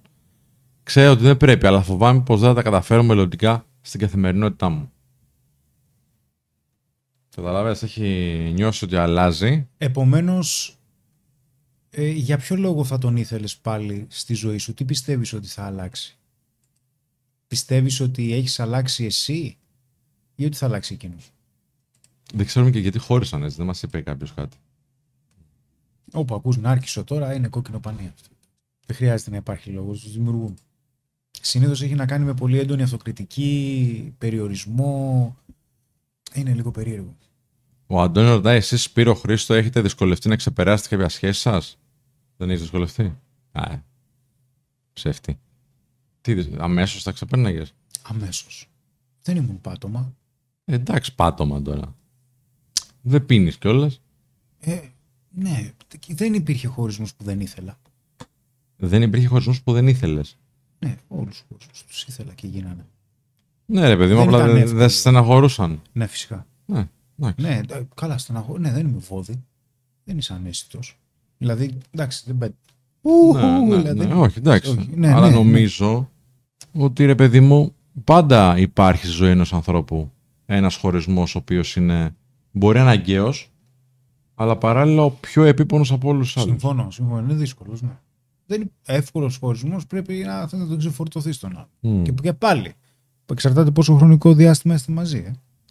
Ο Λάκη Μάνε ρωτάει για τη Freedom. Καλησπέρα, υπάρχει κάποιος που να κάνει μαθήματα σχετικά με τη Freedom24? Φίλε, η Freedom24 είναι η μόνη πλατφόρμα σε αυτό το επίπεδο που είναι παγκόσμια, έτσι, και με απόλυτη, έτσι, ασφάλεια που έχει ελληνική αντιπροσωπεία εδώ στην Αθήνα. Οπότε μπορείς να απευθυνθείς απευθείας σε αυτούς για να σε βοηθήσουν στα βήματά σου αυτά. Λοιπόν, σκληρός ο Χρήστος, λέει η Μαριάννα. Όχι, εντάξει, έχει δίκιο ο Σπύρος, γιατί με έχει ζήσει. Ναι, υπήρχαν χωρισμοί που. Καλά, δεν σε έχω ζήσει τα πατώματα, για να είμαι ειλικρινής, έτσι. Αλλά ναι, έτσι όπως τοποθετήθηκε σε δεύτερη μοίρα, συμφωνώ. Για μένα είναι ο χωρισμός πόσο θέλεις να προχωρήσεις. Όχι τόσο πόσο σε δυσκολεύει. Γιατί για μένα το να πας κάπου καλύτερα και να δημιουργήσεις μια ζωή η οποία έχει περισσότερο νόημα για σένα έχει πόνο. Δεν είναι εύκολο. Άρχισαν τώρα, ξέρεις. Αμάν μου, ρε. Μαργαρίτα. Χρήστο. Στα σχολεία, εγώ μιλάω μόνος μου. Χρήστο, γεννήθηκες έτοιμος για να χωρίσεις. Και όχι, ρε παιδιά, δεν είναι έτσι. Ο Ντουνότ λέει: όταν πιστεύουν και οι δύο στον Θεό, τότε μια σχέση δεν χαλάει με τίποτα. Πώς το στηρίζεις αυτό ακριβώς? Χρειάζεται να πιστεύει και ο ένας τον άλλον. Είναι σημαντικό να πιστεύουν και οι δύο στο Θεό. Φυσικά η πίστη παίζει πολύ μεγάλο ρόλο. Αλλά χρειάζεται να πιστεύουν και ο ένας τον άλλον. Μπορεί ο ένας να πιστεύει στο Θεό, αλλά να μην πιστεύει στον άλλον. Και εκεί λίγο μπορεί να υπάρχει ένα μπέρδεμα στο τι είναι σημαντικό. Ο Ντουνότ λέει: έκανα like στο live και ξεπέρασα την πρώην μου. Είναι κάποιες από τις πολλές περιπτώσεις ή παραδείγματα που μας αναφέρουν. Κάποιοι κάνουν like και βγάζουν λεφτά. Δηλαδή, κάποιοι κάνουν like, παντρεύονται. Κάποιοι κάνουν like και τους έρχονται επίφανεις. Επιχειρηματικές δηλαδή, εκατομμύρια. Είναι κάποιες από τις πολλές επιδρόσεις που έχει το Απλά και Ανδρικά. Γαμώ το, χάλασα. Και επίσης, άμα δεν κάνετε like, θα ξέρετε τι σας τυχαίνει. Όλα καλά πάντως, όλα καλά. Η Anonymous Girl λέει: ήταν στην τρίτη λυκείου, επειδή δεν με καταλάβει η μαμά μου, τι ερωτική απογοήτευση περνούσα, και ενώ σταμάτησε να μου δίνει σημασία, γύρισα πίσω γιατί κατάλαβα ότι ό,τι και αν έκανα δεν θα είχα πλέον ελπίδες. Κάτσε, βρε, κορίτσι μου, τώρα δεν θυμάμαι και το μικρό σου. Ήσουν τρίτη λυκείου. Δεν πήγαινες στο σχολείο επειδή περνάγες την ερωτική απογοήτευση. Τι έκανες δηλαδή, πώς την πέρναγες την ημέρα σου? Ο Ζουσουή Τεό λέει: τι γίνεται όταν μετά από τον χωρισμό σου ζητάει συμβουλές και γνώσεις για το πώς να βελτιώσεις τη ζωή της? Σκόβεις ένα τιμολόγιο, φίλε. Ναι, ναι, τώρα δεν κατάλαβα. Χωρίζουμε και μου ζητάει συμβουλές πώς να είναι καλύτερα. Τι, να φτιάξει σχέση της? Άσε μας τώρα, σε παρακαλώ. Άμα θέλει επαγγελματική σχέση, ας είναι σωστά, με τιμολόγιο. Λοιπόν, πριν χωρίσουμε. Επανέλθε Βαλίνα, Χριστό. Πριν χωρίσουμε, λέει, του είχα προτείνει να πάει σε ψυχολόγο. Πήγε 3 φορές και όταν τον ρώτησε γιατί σταμάτησε, μου είπε ότι με καταπίεζαν. Όσα μου έλεγε να κάνω. Μου ζήτησε να πάμε σε σύμβουλο σχέσεων και είπα όχι. Ναι. Πολλοί το κάνουν αυτό το λάθος. Δεν πάνε δηλαδή, δεν συνεχίζουν τη συνδυασμοθεραπεία. Αυτό εννοώ. Α, ναι. Και επίσης, γιατί είπες και εσύ όχι, ρε Βαλίνα, να πάρεις σύμβουλο γάμου? Γιατί όχι? Γιατί ήξερε ότι υπάρχει θέμα και ότι πιθανότατα. Ναι, ρε φίλε, πάνε αυτοί που ξέρουν ότι υπάρχει θέμα. Απλά προφανώς η Βαλίνα λέει δεν θα λυθεί ποτέ. Ναι, εντάξει. Ναι, αλλά τώρα θέλει να γυρίσει. Τώρα γιατί για να το λέει, πάνε να πει το σκέφτεται. Και λέει δεν θα αντέξω. Σιγά τον πειρασμό. Μα τώρα. Μα συγγνώμη δηλαδή, στο λέω τώρα με όλο το θάρρος έτσι και το σεβασμό. Έχεις κάνει τόσο καιρό ψυχοθεραπεία και εν τέλει συνειδητοποιείς ότι τον θέλεις πίσω. Δηλαδή είναι οξύμορο αυτό το πράγμα. Για μένα τώρα, έτσι όπως τα ακούω. Εντάξει, εκτός αν δεν μας τα λέει όλα, φίλε. Καλά, κάποια πράγματα δεν μας τα λέει, γιατί δεν μπορεί και να μας τα γράψει κιόλας, δεν προλαβαίνει. Έχει ενδιαφέρον, αλλά έχεις κάνει τόση δουλειά με τον εαυτό σου, ας πούμε. Εκτός αν το κάνεις γιατί έχει καλή σχέση με το παιδί, ας πούμε. Υπάρχει περίπτωση να συμβαίνει και αυτό και να σε επηρεάζει.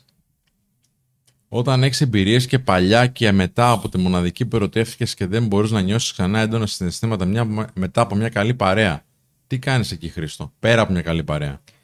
Έρχεσαι και κάνεις μια συνεδρία σε κάποιον ψυχολόγο μας ή μια συνεδρία μαζί μου για να καταλάβουμε καλύτερα και να προσεγγίσουμε πιο επαγγελματικά τη συγκεκριμένη κατάσταση.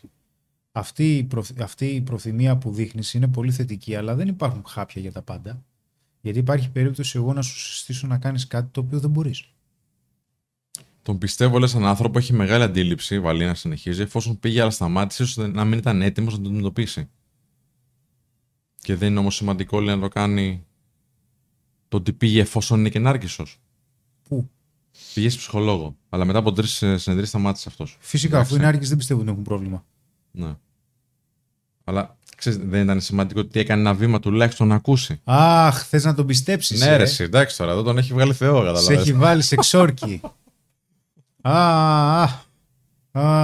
Περιπέτειες βλέπω. Έχει τέλεια, λέει, καθημερινή σχέση με το παιδί. Εντάξει, ιδανικός είναι. Έχει καλή σχέση, είδες που στο είπα πριν. Έχει καλή σχέση με το παιδί και σε επηρεάζει. Δύσκολες αποφάσεις. Μην κάνεις κανένα αστείο τώρα και μπλακείς πάλι. Τα ίδια θα έχεις. Λέει ο Chris Blue. Βρίσκομαι σε μια νέα σχέση μετά από χωρισμό που χρειάστηκα αρκετό καιρό για να το ξεπεράσω. Ο φόβος ενός νέου χωρισμού όμως παραμένει. Πώς διαχειρίζεσαι?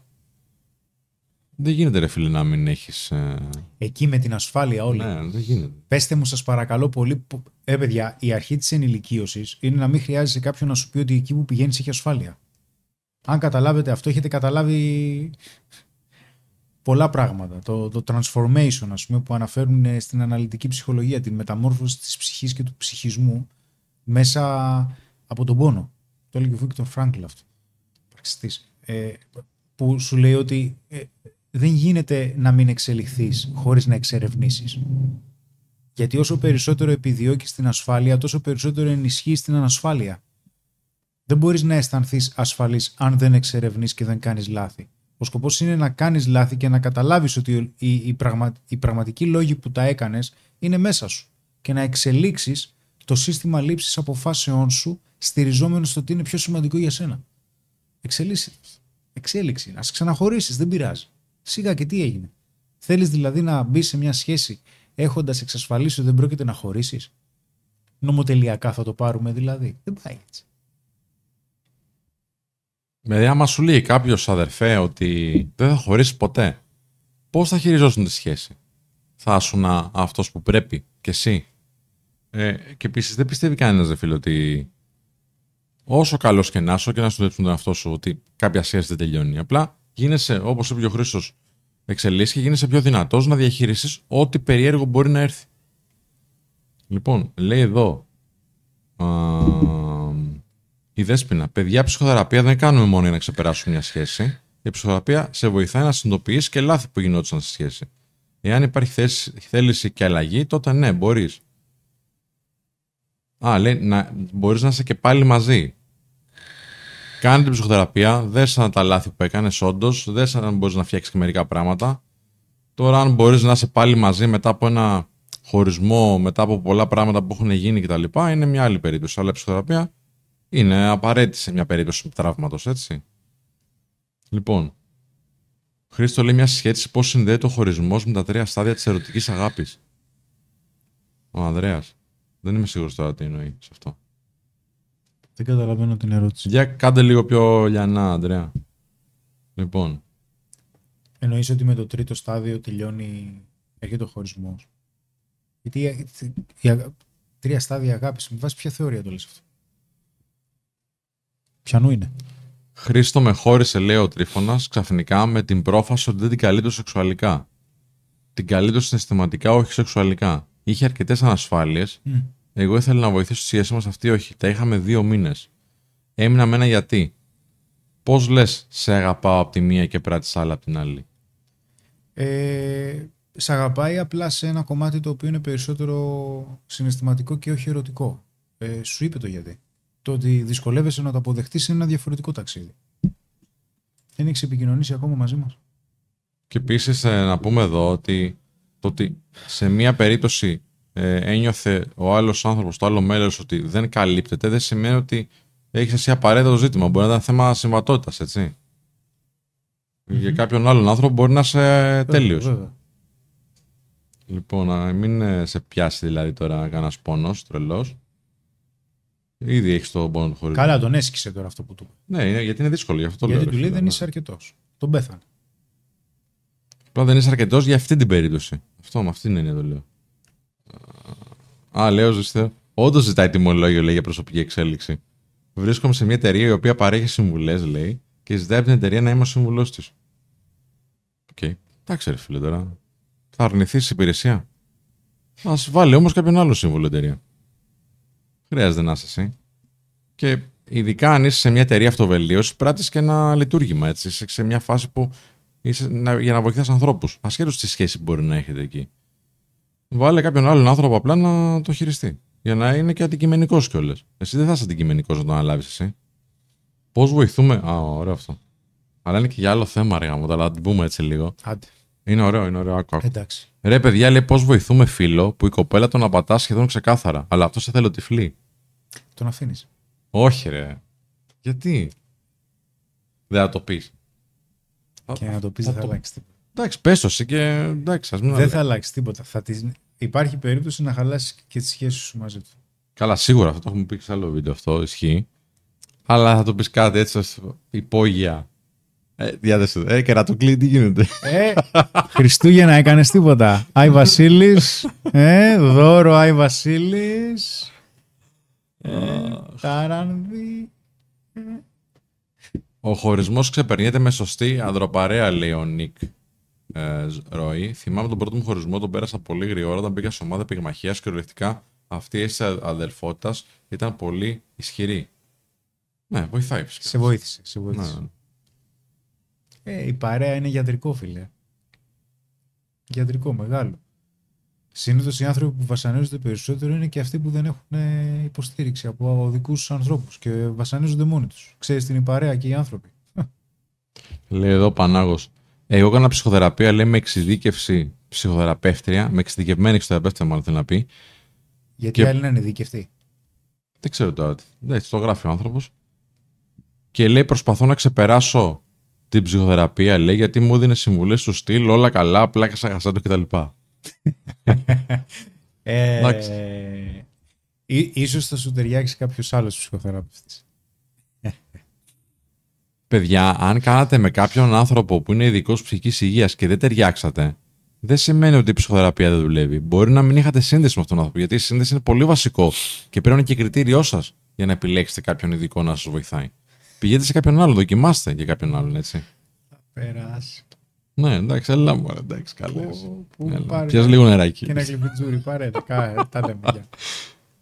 Πραγματικά, λέει ο Νίκος για το φίλο του που τον απατάει άλλη, του το λέω και του το εξηγώ, αλλά αυτός ψάχνει το μοναδικό σημάδι που δείχνει ότι όλα πάνε καλά.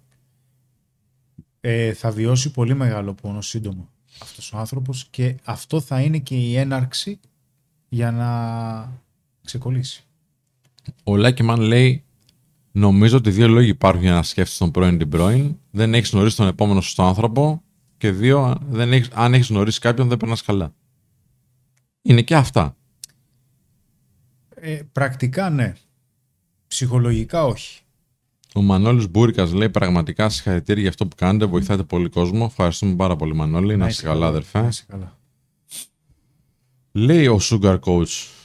Ούτε αληθινοί φίλοι υπάρχουν. Δυστυχώς, μετρημένοι 1-2 το πολύ. Αλλά η υπέρβαση ενός γελοχωρισμού είναι πάνω απ' όλα προσωπική υπόθεση του καθενός.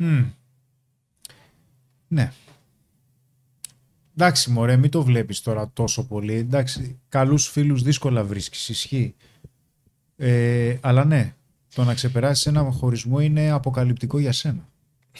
Και επίσης, ενώ είναι πάρα πολύ σωστό να έχεις, πολύ ωραίο να έχεις ένα υποστηρικτικό δίκτυο και ανθρώπους δηλαδή που θέλουν να σε βοηθήσουν, μπορεί να μην ξέρουν να το κάνουν. Ναι, δεν μπορούν. Δηλαδή πάνω στη φάση που περνάς στο χωρισμό, να σου πούνε για κανένα αστείο, ας πούμε, έτσι να σε χαλαρώσουν και να είναι αστείο το οποίο σε ξεσκίζει. Στο κάνει χειρότερα. Ναι. Και ειδικότερα όταν πονάς σε μια τέτοια κατάσταση, το τελευταίο πράγμα που θέλεις να ακούσεις, που είναι και η αλήθεια, είναι ότι μπορεί να χρειάζεται περισσότερη δουλειά από ό,τι φαντάζεσαι. Άκου τώρα ένα ωραίο. Άκουσες τι είπα. Ναι. Έλα, πλάκα σου κάνω. Τι να, δεν τελείωσες, έχεις κι άλλο. Άμα είναι να μου λες. Συνεχίζω. Να πω το μήνυμα ή... Λοιπόν, εσείς οι 500 που είστε τώρα μέσα, κάντε ένα like σας παρακαλώ. Είμαι μόνο 245. Λοιπόν, Ελευθερία... Βερικάκι, υπάρχουν τύποι λέει που αφού σε κάνουν χώμα, σε χωρίζουν και μόλις σταθεί στα πόδια σου γυρίζουν για να σε αποτελειώσουν. Μπορεί αυτή σε επόμενες σχέσεις να είναι σωστή. Τύποι και τύπισες υπάρχουν, Ελευθερία, και τους αφήνουμε κιόλας να γυρίσουν από τη μία μεριά. Πάντα, γιατί συζητάμε και με τους ψυχολόγους της εταιρείας, τους ψυχοθεραπευτές μας, και στο λέω πάλι με πολύ σεβασμό, πάντα έχει να κάνει με τους άλλους, ποτέ με εμάς. Πάντα. Πάντα. Ναι, υπάρχουν τέτοιοι άνθρωποι. Μπορεί, δεν γυρνάνε μόνο για να σε αποτελειώσουν όπως το λες, καταλαβαίνω όπως το λες όμως, αλλά υπάρχουν και κάποιοι άνθρωποι που τους ανοίγουν την πόρτα να το χτυπάνε. Ίσως θα χρειαστεί να κρατήσουμε την πόρτα μας κλειστή σε αυτούς. Κανείς δεν έχει υποστηρικτικό δίκτυο, όλοι έχουν το πολύ, 1-2 αληθινούς φίλους και από εκεί πέρα απλώς τοξική γνωστή. Εντάξει, δεν ισχύει τώρα, Νικόλα, αυτό. Έλα βρε Καΐλα τώρα, εντάξει. Εντάξει. Άμα δεν το έχεις φτιάξει τώρα, φίλε. Δηλαδή, αποκάλυψη. Ένα, ναι. Έλα, εντάξει, οκ. Okay. Μην κάνεις γενικεύσεις, δεν μπορείς να ξέρεις για όλους. Αλλά ακόμα και ένα-δύο φίλους καλούς να έχεις, εντάξει, μια χαρά είσαι. Λοιπόν, θα σου πω τώρα το εξής. Εγώ την Παρασκευή, λοιπόν, βγήκα με έναν άνθρωπο και πιάμε ένα ποτό. Πολύ πολύ γνωστό, το ξέρουμε όλοι και εσείς το ξέρετε, παιδιά, και τα λοιπά. Και περνάει τώρα μια πολύ δύσκολη φάση. Το ότι έχει ανθρώπους που είναι στο ίδιο επίπεδο με αυτόν, δηλαδή να μπορεί να επικοινωνήσει, να μπορεί να εκφράσει δύο σκέψεις οι οποίες είναι πιο advanced, παιδί μου, από το μέσο όρο, αν θες, και μην το πάρει κάποιος στραβά τώρα, έτσι, γιατί ο κάθε άνθρωπος περνάει τα δικά του, αλλά αυτός, επειδή έχει διαβάσει πάρα πολύ, έχει δουλέψει τον εαυτό του, έχει παλέψει για να αναπτυχθεί και πνευματικά και επαγγελματικά, έχει δύο σκέψεις που είναι λίγο πιο πολύπλοκες. Okay? Mm. Και περνάει και μια πολύπλοκη περίπτωση τώρα. Mm. Του κάνει πάρα πολύ καλό. Mm. Το ότι έχει ένα δίκτυο ανθρώπων, οι οποίοι όχι μόνο σαν και εμένα, ας πούμε, που ξέρουμε και δύο πράγματα για τις σχέσεις, αλλά και άλλοι που μπορεί να μην είναι στο επάγγελμά μας, αλλά ρε παιδί μου, έχουν δουλέψει λίγο τον εαυτό τους, έχουν κάνει δύο πράγματα, έχουν μια εμπειρία ζωής, και αυτοί οι άνθρωποι μπορούν να το πούνε, χωρίς να τον κράξουν, χωρίς να του κάνουν αστεία που εν τέλει τον ξεσκίζουν αντί να τον ανεβάζουν τη διάθεση, μπορούν να το πούνε και δύο λόγια. Αυτά, παιδιά, παίζουν ρόλο. Και ειδικά κι αν είσαι τώρα και σε μια φάση, το επιστημονικό δίκτυο τι είναι? Είναι οι φίλοι που έχεις, είναι η οικογένεια, έτσι. Είναι η παρέα, είναι οι συνάδελφοι. Αν είσαι σε μια δουλειά που δεν γουστάρεις τίποτα, αν είσαι σε όλες σου υποστάσεις της ζωής σου, πέρα από τη σχέση, είναι λίγο υπό από το μέσο όρο που θα ήθελες, προφανώς δεν θα περνάς καλά. Το επάγγελμά του πες μας μόνο, Σπύρο. Όχι, δεν σου πω το επάγγελμά του, παιδιά, γιατί θα τον καταλάβετε, δεν θέλω. Κριστιανό. Είναι ποδοσφαιριστής, ναι. Παίζει μεγάλη μπάλα. Λοιπόν, τι να κάνεις μετά από 10 χρόνια σχέση, λέει, και 8 χρόνια συγκατοίκησης, όταν πια θέλετε διαφορετικά πράγματα ή μάλλον δεν είχατε ποτέ κοινά. Αλλά δεν σε νοιάζει παλιά για κάποιο λόγο, λέει η Τατιάνα. Ξέρεις τι χρειάζεται να κάνεις. Όλοι ξέρετε. Αυτή είναι η αλήθεια. Απλά δεν είναι εύκολο. Άμα τα σημαντικά ήταν εύκολα, θα τα κάναμε όλοι. Ναι. Γι' αυτό και μερικές φορές το εγώ μας αφήνει τις ίδιες τις συνθήκες να μας αναγκάσουν να προχωρήσουμε μπροστά. Κάτι ξέρει. Κρύβει και μια σοφία με όλες αυτές τις άμυνες. Σου λέει, φίλε, δεν είσαι έτοιμος ακόμα. Δεν μπορείς. Λέει εδώ, μπαίνει μια κυρία, φίλη εδώ, η Ευγενία Ρέτζου, και λέει, γεια σας ρε παιδιά, από Σαλόνικα, και από κάτω Sugar Coach. Καλώς την Ευγενία και καρδούλες. Δεν το Θεό. Ωραίος δε Sugar Coach, ωραίος, αμέσως. Λοιπόν, κάνω ψυχοθεραπεία 1 χρόνο, λέει Βαλίνα. Έχω αλλάξει 4 ψυχολόγους μέχρι να βρω ποιος μου ταιριάζει. Μπορώ να έρθω σε επικοινωνία μαζί σας σαν συμπληρωματική θεραπεία ή δεν λειτουργεί γενικά αυτό? 2 ψυχολόγους ταυτόχρονα δεν μπορείς να έχεις. Είναι αντιδιολογικό. Καλησπέρα σε όλους, λέει η Κατ Κόντρα ή ο Κατ Κόντρα. Πώς μπορώ να δημιουργήσω ένα στρατηγικό σχεδιασμό για το πώς θα προχωρήσουμε τον χωρισμό και να επιτύχω τους στόχους μου για το μέλλον? Νόμιζα ότι ήσουν σε κάποιο στο Πεντάγωνο. Ναι. Και μπαίναμε Τουρκία. Στρατηγικό σχεδιασμό για το τι να κάνει μετά το χωρισμό. Μετά το χωρισμό. Α, μάλιστα. Έχεις ανάγκη την ασφάλεια της λογικής. Οκ. Okay. Κοίταξε τώρα, έτσι πολύ γρήγορα πάντως, 1-2 έτσι κινήσεις. Είναι κάτσε πένθησε αρχικά. Παίρνε καλά με τον εαυτό σου λίγο, αν μπορείς. Δώσε λίγο χρόνο στους φίλους σου, σε πράγματα που έχεις αφήσει λίγο πίσω στη σχέση. Εντάξει. Και μετά θα σου βγουν λίγο πιο εύκολα κάποια πράγματα που σου λείπουν για να κάνεις ή σου έρχεται όρεξη να κάνεις. Δηλαδή, δεν νομίζω ότι μπορείς να κάνεις πλάνο. Α, στο εξάμηνο θα κάνω αυτό. Μα δεν γίνεται αυτό. Ναι, δεν γίνεται. Δεν γίνεται. Εντάξει, τα λένε εδώ τώρα. Γνωρίζονται. Ναι, γνωρίζονται τα παιδιά. Τζόρτζιο Γούλφ, δεν σε μπλοκάρε, αφού γράφεις. Σου έκανα time out γιατί έκανες floating, δηλαδή τα έγραφες συνέχεια όλα. Συνέχεια το ίδιο μήνυμα 15 φορές. Τι γίνεται, λέει, αν δεν μπορείς να βρεις ένα ψυχοθεραπευτή που σου ταιριάζει? Μαργαρίτα. Ρε Μαργαρίτα, είναι σαν να λες ότι δεν βρίσκω, ξέρω εγώ, ρούχο που να μου κάνει. Ναι. Δεν θες τη θεραπεία. πάρα πολλές φορές οι άνθρωποι στην ψυχοθεραπεία όταν αρχίζουν και μπαίνουν σε βαθιά κομμάτια, χωρίς να το καταλαβαίνουν και οι ίδιοι, την κόβουν. Και σου λέει πάω αλλού. Να ευχαριστήσω, λέει, τον Πέτρο για σήμερα. Νιώθω ήδη καλύτερα και περιμένουμε το καλό για τα επόμενα, λέει ο Σέφριξ. Εμείς ευχαριστούμε, φίλε. Καλώς ήρθες στην ομάδα. Λέει ο Τρίφωνας, επανήλθε. Οκ, δεν ήμουν αρκετός στο ερωτικό κομμάτι. Γιατί δεν έδωσε χρόνο να δουλευτεί. Απλά θυμώνω γιατί ενώ είχαμε κάτι ωραίο, δεν είχε θέληση να το παλέψουμε. Ναι, μωρέ, το ξέρω. Λογικό είναι. Ναι. Λογικό είναι. Θυμωμένος είσαι. Θυμωμένος σημαίνει θλιμμένος. Φυσιολογικό είναι. Θα σου περάσει. Ήπουλα σαν το φίδι σερνόσουνα κοντά μου, ήρθες και μαύρεσες σε όλα τα όνειρά μου. Μεγάλη έτσι. Καταστροφή και αφιερωμένο Anonymous Girl. Έτσι. Έτσι. Μέσα δικό σου. Δικό μου. Δικό της. Δικό σου. Α, λογικό. Α, δικό σου σίγουρα δεν ήταν αυτό. Ναι. Πολύ καλό. Λέει ο Δημήτρης. Γεια σας, λέει. Εγώ είχα 10 χρόνια σχέση. Τώρα την ξεπέρασα, βρήκα κάτι καλύτερο. Έτσι στην ζωή, στο πίσω μέρος στο μυαλό σου υπάρχει κάτι, αλλά το διώχνω. Ναι, μας βοηθάει, φίλε, μια χαρά. Ξέρεις τι σκέφτομαι τώρα. Μίλαγα το Σαββατοκύριακο εκεί με τα παιδιά. Με τον Κριστιανό. Όχι, μετά, το Σάββατο, την επόμενη μέρα. Ναι. Την Κυριακή. Και ήταν ένα παιδί, τέλος πάντων, που έχει περάσει κάτι πρόσφατα πολύ δύσκολο. Γνωστός. Και ξέρεις, μετά τον χωρισμό, αν είναι ειδικά μεταμορφωτικός χωρισμός, έντονος χωρισμός, κάνεις μία 99%, για να μην είμαστε απόλυτοι, 99% κάνεις upgrade στο dating κομμάτι. Δηλαδή κάνεις σχέση μόνο με κάτι καλύτερο από αυτό που είχες. Ναι. Είναι πολύ πιθανό. Και πολλοί, έτσι όπως συζητούσαμε με τα παιδιά, λέγανε, ξέρεις τι, έχω δει πολλούς ανθρώπους όμως που θα αρκεστούν σε κάτι πιο λίγο γιατί έχει μεγαλύτερη ασφάλεια. Δεν είναι Men of Style αυτή. Ακριβώς. Αυτή δεν είναι. Και όχι μόνο δεν είναι αυτό, δεν έχουν δουλέψει και με τον εαυτό τους. Δηλαδή δεν πάνε για να διαχειριστούν ανασφάλειες. Απλά τις αφήνουν τις ανασφάλειες να δουλέψουν. Ναι. Γιατί σε εμάς, αν είναι βαρύς ο χωρισμός, δεν αναλαμβάνω μόνο εγώ ή πολλά, αναλαμβάνει και ταυτόχρονα ψυχοθεραπευτής, έτσι.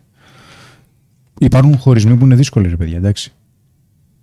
Δεν απλά χώρισα, δεν τα βρήκαμε στο ερωτικό. Μπορεί να έχουμε διαζύγια, παιδιά, ιστορίες, απιστίες, βαριές, παράλληλες σχέσεις. Τα σενάρια είναι πολλά. Λέει ο Chris Wolf, ο George Wolf, που τον έκανα και time out. Λέει, με είχατε βοηθήσει πάρα πολύ από το 19 μέχρι και το 21 από βίντεο και live και θέλω να κάνω donate. Πώς το κάνω? George, άσε λίγο το donate. Έλα εδώ να δεις κανένα σεμιναριάκι που μπορεί να σ' αρέσει. Πόσο? Εντάξει. Έλα να πάρεις κάτι και έτσι μας στηρίζεις και να πάρεις και μια υπηρεσία πίσω, φίλε. Ναι, πόσα θέλεις να βάλεις, να σου πούμε. Και από κάτω μετά ο Ζεσουίτεο, παιδιά, πάντα θα ήθελα να σας πω ένα τεράστιο ευχαριστώ, καθώς είχα 3 χρόνια το σεμινάριο στο Academy και μου άλλαξαν τη ζωή, τόσο την προσωπική όσο και την επαγγελματική. Σας ευχαριστώ. Να είσαι καλά. Να είσαι καλά, αδερφέ μου. Πολύ ωραία λόγια αυτά. Ευχαριστούμε πάρα πολύ. Όσο δέρμα και να πετάξεις, λέει εδώ η Μαριάννα, άρχισαν τα δύστιχα. Οχ. Ψυχοθεραπεία ή καλύτερο για να ξεπεράσει χωρισμό? Ψυχοθεραπεία είναι πιο. Βέβαια, η ψυχοθεραπεία, παιδιά, είναι πιο μακροπρόθεσμη, έτσι. Δεν έχει να κάνει με το άλλο άτομο και δεν έχει να κάνει με το χωρισμό. Ο χωρισμός απλά φέρνει στην επιφάνεια κάποια πράγματα. Ο Νίκ Ρόι ρωτάει, κοίτα τώρα τι challenge μου βάζει. Λέει, έχετε, λέει, σχέδια για επόμενο βιβλίο? Σπύρο, απάντα έστω και πολύ διπλωματικά, please, μην το αγνοήσεις. Τώρα μπορώ να μην απαντήσω? Μπορείς. Θέλεις. Θες να απαντήσω εγώ? Για σένα. Reverse equality. Ρε παιδιά, κοιτάξτε να δείτε. Όποιος έχει έρθει πολύ γρήγορα. Δεν θα πω κάτι τρελό. Εντάξει. Όποιος έχει έρθει στο σεμινάριο που έκανα στο επαγγελματίας 5 αστέρων, ξέρει. Δεν έδωσα. Τι να δώσεις. Εντάξει, μια χαρά. Αυτό. Σιγά. Ο Τζόρτζο Γουλφ βάζει 5 ευρώ. Ευχαριστούμε πάρα πολύ. Να σε καλά. Λοιπόν. Η Αθηνά λέει, εύθυμη φυσικά και χωρίζεις. Άποψή μου, βέβαια, το παιδί σου είναι εσύ. Είναι κομμάτι του εαυτού σου. Η ευθύμη. Σε ποιον κάποιο μιλάει τώρα, συγγνώμη. Sorry, παιδιά. Η Κατερίνα Κόντρα. Λέει, Καταρίνα, λέγομαι, πώς μπορώ να αντιμετωπίσω τον ιστορικό μου διάλογο και να σταματήσω να αυτοκρατακρίνομαι για τον χωρισμό. Αυτό εννοούσα πάνω. Ότι θέλω να βάλω λογική για το συνέστημα. Που έλεγε το κορίτσι με το πλάνο. Δεν υπάρχει λογική. Ναι, χρειάζεται διαχείριση και συναισθημάτων και σκέψεων. Χρειάζεσαι μία ψυχοθεραπεία. Έλα σε επικοινωνία μαζί μας. Άμεσα. Δεν υπάρχει στρατηγική σε αυτό, είναι συναισθηματικό. Παιδιά, το σεμινάριο λέει κάποιο, για πείτε γιατί έχω καιρό να μπω. Ο Κώστας Ευτή. Αρχίζουμε να λέμε τι για σεμινάρια. Γενικά, ναι. Πάντως, παιδιά, όποιος είναι τώρα σε φάση χωρισμού, έχει βγάλει 2 σεμινάρια ο Χρήστος με την ομάδα εδώ για το χωρισμό στο Digital Academy. Αν κάποιος δηλαδή δεν μπορεί να έρθει τώρα στο Men of Style να κάνει συνεδρίες κτλ. Για οποιοδήποτε λόγο, είναι σεζόν, έχει δουλειά, είναι διακοπές κτλ. Μπείτε στο academy.menofstyle.gr. Βάλε ρε Κάζιο λίγο το link αν μπορείς, σε παρακαλώ. academy.menofstyle.gr και δείτε σεμινάρια για το χωρισμό. Έχει και για να το προλάβεις και για να το διαχειριστείς. Και υπάρχει και ένα κομμάτι το οποίο έχει να κάνει με την επιστροφή, την επανασύνδεση ακριβώς, εάν και εφόσον είστε σε αυτή τη φάση. Εντάξει. Κάποιοι άνθρωποι δεν είναι σε αυτή τη φάση. Ψυχολογία έχετε σπουδάσει, παιδιά?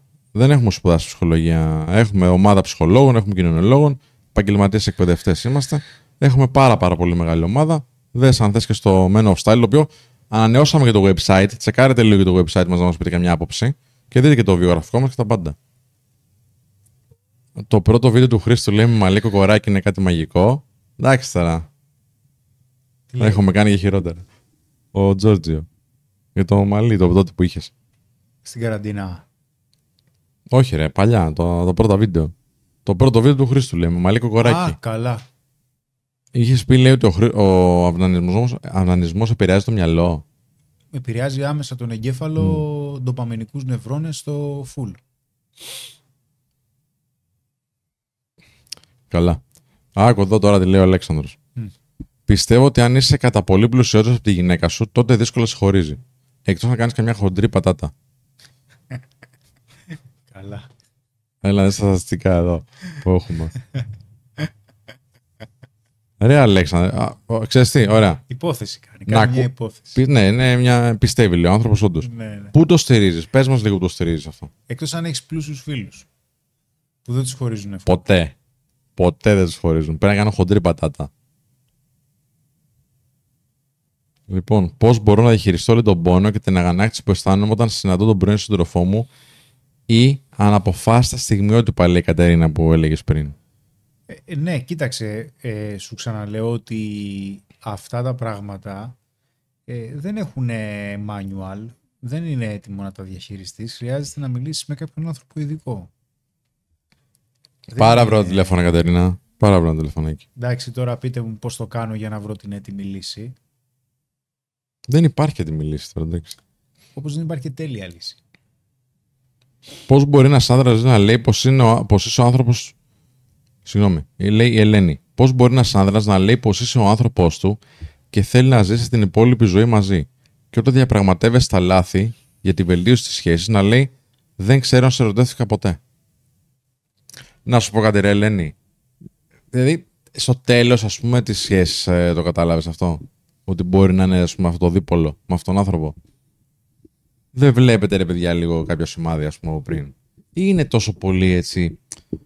Το συναίσθημα, ο έρωτας που μας τυφλώνει και θέλουμε να τα δούμε όλα τέλεια. Δηλαδή ξαφνικά ξυπνάει ο άλλος μια μέρα και λέει τώρα θα σου πω δεν σε ερωτεύτηκα ποτέ, δεν σου έχει δείξει κάτι από πριν. Βλέπουμε και πιστεύουμε αυτά που προϋπάρχουν ήδη στο σύστημα πεποιθήσεών μας.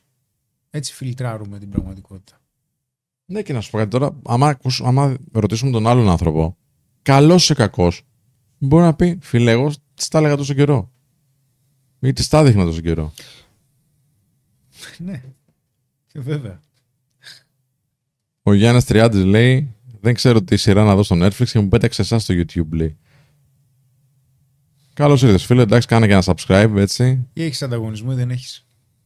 Μάγκες και μάγκες, προσπαθήστε για τη συνδρομή στο Academy με τα 20 ευρώ το μήνα, 19,90.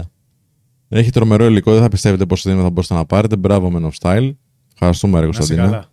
Να είσαι καλά, αδερφέ μου. Λέει μια μαντινάδα σε τόπο που έχει αντίλαλο. Θα αναστενάζω πάλι.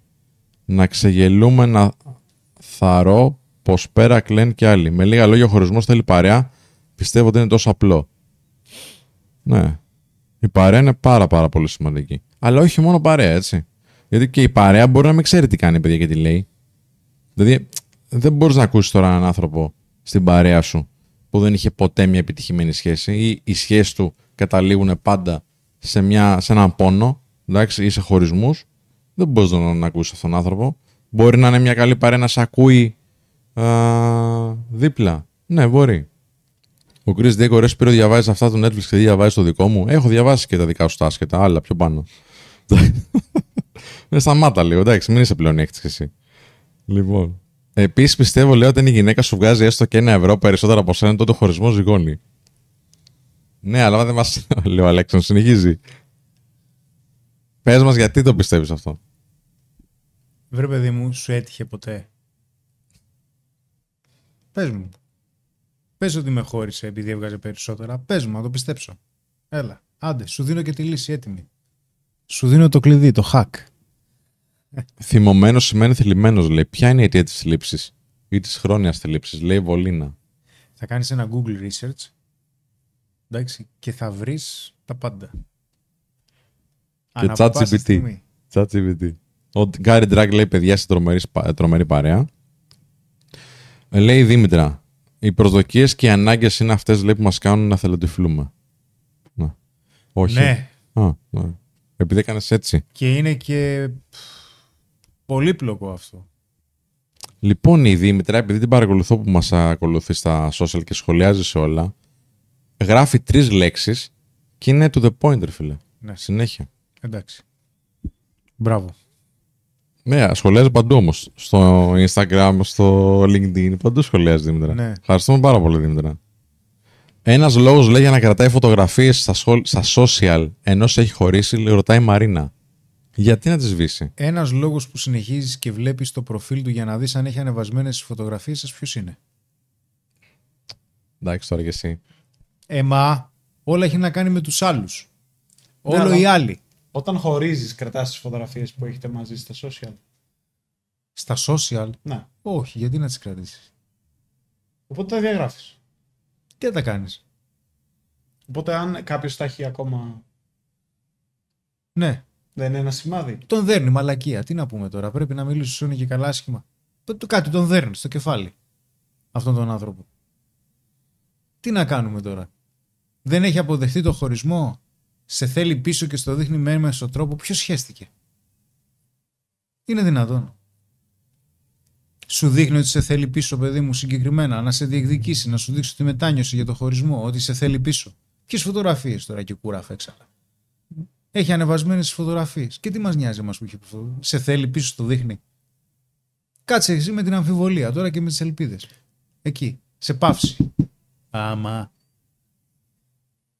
Ναι, αυτό που έχεις πει και σε ένα βίντεο που κάνετε με τον Κάζιο τις προάλλες, που λες δεν έχει σημασία γιατί το έκανε, σημασία έχει τι έκανε. Δεν μπορείς να ξέρεις τα κίνητρα του άλλου. Δεν μπορείς να ξέρεις το γιατί. Δεν σε αφήνει να προχωρήσεις μπροστά, γιατί δεν θέλεις να προχωρήσεις μπροστά. Αν ήθελες να προχωρήσεις μπροστά, δεν θα ασχολιώσουν αυτό. Η Μαρίνα λέει, φίλες μου το κοιτάνε. Τον θες πίσω. Άσε μας, δε Μαρίνα, τώρα, φίλες. Εντάξει, φίλος το κοιτάνε. Ένας θείος. Από το χωριό. Μάλλον δεν έχει καταλάβει τι δουλειά κάνουμε εδώ. Πού τα λες αυτά? Μπορεί και να στο λένε. Αλλά θες να μάθεις. Τώρα, αυτή είναι η αλήθεια. Θες να μάθεις. Και από τη στιγμή που σε επηρεάζει αυτό, σημαίνει ότι για κάποιο λόγο έχεις σημασία. Πες το, τον θέλω πίσω. Για ποιο λόγο τον θες πίσω? Για να σε ξαναχωρίσει. Ο Αλέξανδρος λέει: καλησπέρα. Έχω αγοράσει το σεμινάριο του Χρήστου για την επανασύνδεση με την πρώην και είναι εξαιρετικό. Συγχαρητήρια. Να σε καλά, φίλε. Να σε καλά. Ευχαριστούμε. Εσείς που γράφετε έτσι ωραία λόγια, ευχαριστούμε πάρα πολύ. Αν θέλετε, πηγαίνετε και στο Google, ψάχνετε στο Google Men of Style να κάνετε μια κριτική, ναι, για κάποια υπηρεσία που αγοράσετε, πώς νιώθετε για το υλικό μας και όλα αυτά. Οτιδήποτε από 5 αστέρια και πάνω, δεν έχει 6, αλλά 5 αστέρια μας βοηθάει πάρα πολύ, παιδιά. Ευχαριστούμε. Λοιπόν. Όσοι στοχοποιείτε, λέει ο Πεπ, τον αυνανισμό, είστε πεζοί. Ποιος? Ο Πεπ το είπε. Όσοι στοχοποιείτε τον αυνανισμό. Γιατί λέγαμε για τον αυνανισμό. Στοχοποιούμε τον αυνανισμό. Ναι, μωρέ. Παρεξηγήθηκε ο αυνανισμός τώρα. Εντάξει. Α, εντάξει. Δεν χάνει, μωρέ. Δεν χάνει πάντως. Και τι είμαστε, είμαστε κι εμείς στην Big Pharma. Πεζή. Α, μου στείλε και με έβριζε. Τι έλεγε. Α, τώρα με είπε βλαχάκο ένας ναι. Και ότι είμαι μασόνος. Γιατί. Δεν ξέρω. Εν τω μεταξύ και αυτόν Κωνσταντίνο τον λέγανε. Μήπως έχει σχέση με τον Κώστα που μου τα έλεγε. Δεν τον λέει Κωνσταντίνο αυτόν. Το προηγούμενο live που μας είχαν πει Big Pharma. Ναι, ναι, ναι. Τώρα μην πάνε και μασόνο. Μεγαλώνει το συνωμοσιολογικό. Τι είδε και εσύ μασόνο. Δεν ξέρω. Έκανες κανένα σχήμα περίπου με τα δάχτυλα. Μπορεί μια φορά το μήνα, μια φορά το δίμηνο κάποιος θα με βρήσει. Θα μου στείλει μήνυμα, μου πει κάτι. Δεν ξέρω γιατί. Μασόνος είπε μου, ωραία. Ναι. Δεν σε πήγε καμπούρι. Τώρα τον πείραξε. Ποιον τον πείραξε. Ο Πεπ. Τι σημαίνει Πεπ, μωρέ. Πεπ Γκουαρντίνι, έτσι λέει το όνομά του. Α, οκ. Okay. Και σε πείραξε τι που στοχοποίησαμε τον αυνανισμό. Κάνε μια έρευνα ανθρώπινη, σε παρακαλώ πολύ, για το ποιες είναι οι επιδράσεις που έχεις στον εγκέφαλο και άσε τις εξυπνάδες. Μπας και σωθούμε. Μας κάνει τον εγκέφαλο πουρέ τώρα και χαιρόμαστε. Τι να πω ρε παιδιά τώρα, δηλαδή. Είπες τις προάλλες για τον αγοραίο έρωτα και τώρα για τον αυνανισμό. Τι είπε τώρα σιγά, αυτά που λέει η επιστήμη είπες. Εντάξει. Δεν θα περίμενα ποτέ να βγουν τόσοι να υποστηρίξουν ότι είναι μαλάκες, ξέρω εγώ, και ότι τον παίζουν. Δεν το περίμενα ποτέ, ρε φίλε. Γιατί να βγει αυτός ο άνθρωπος και να το πει. Τώρα μίλησε κανένας υπέρ του αυνανισμού. Να βγει τώρα live εδώ πέρα να μου στηρίξει. Όχι, μωρέ, εντάξει τώρα. Όχι, να βγει live να μου στηρίξει, να σου πω τι συμβαίνει νευροψυχολογικά. Φέρε μου μια έρευνα που σου λέει ότι ο αυνανισμός κάνει καλό. Και ανακαλώ, σε live. Αλλά θα βγεις με ονοματεπώνυμο live να σε βλέπουμε. Για να δεις τι σημαίνει η έκθεση. Λοιπόν. Εντάξει, δεν χάνει παιδιά. Δεν χάνει ο αυνανισμός. Έχει πολύ κόσμο. Καλά. Γνωρίζετε φυσικά ότι όλα τα πορνογραφικά site είναι παράνομα, έτσι. Αλήθεια. Φυσικά. Με ποια άποψη το λες. Δεν υπάρχει κάποια άποψη. Είναι παράνομα τα πορνογραφικά site που υπάρχουν. Όλα τα site. Δεν το ξέρω αυτό. Με ποια. Πώς το λες. Δηλαδή, τι, δεν έχουν υπόσταση νομική. Είναι παράνομο, παιδί μου. Δεν επιτρέπεται. Γιατί έχουν πρόσβαση όλοι. Και ανήλικοι. Δεν μπορείς να το ελέγξεις. Α, ναι, εντάξει. Είναι παράνομο. Εντάξει, ναι, σου λέει όμως στην αρχή.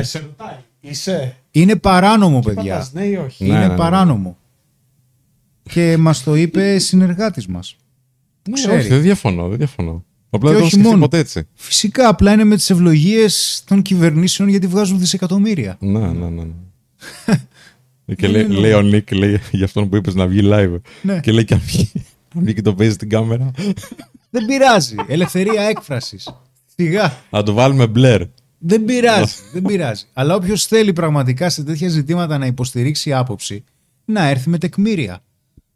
Είναι η δουλειά μας. Είμαστε σύμβουλοι. Προφανώς και έχουμε ιδιωτική εκπαίδευση, είτε έχει να κάνει σε ψυχολογία, είτε έχει να κάνει σε συμβουλευτική, είτε σε coaching.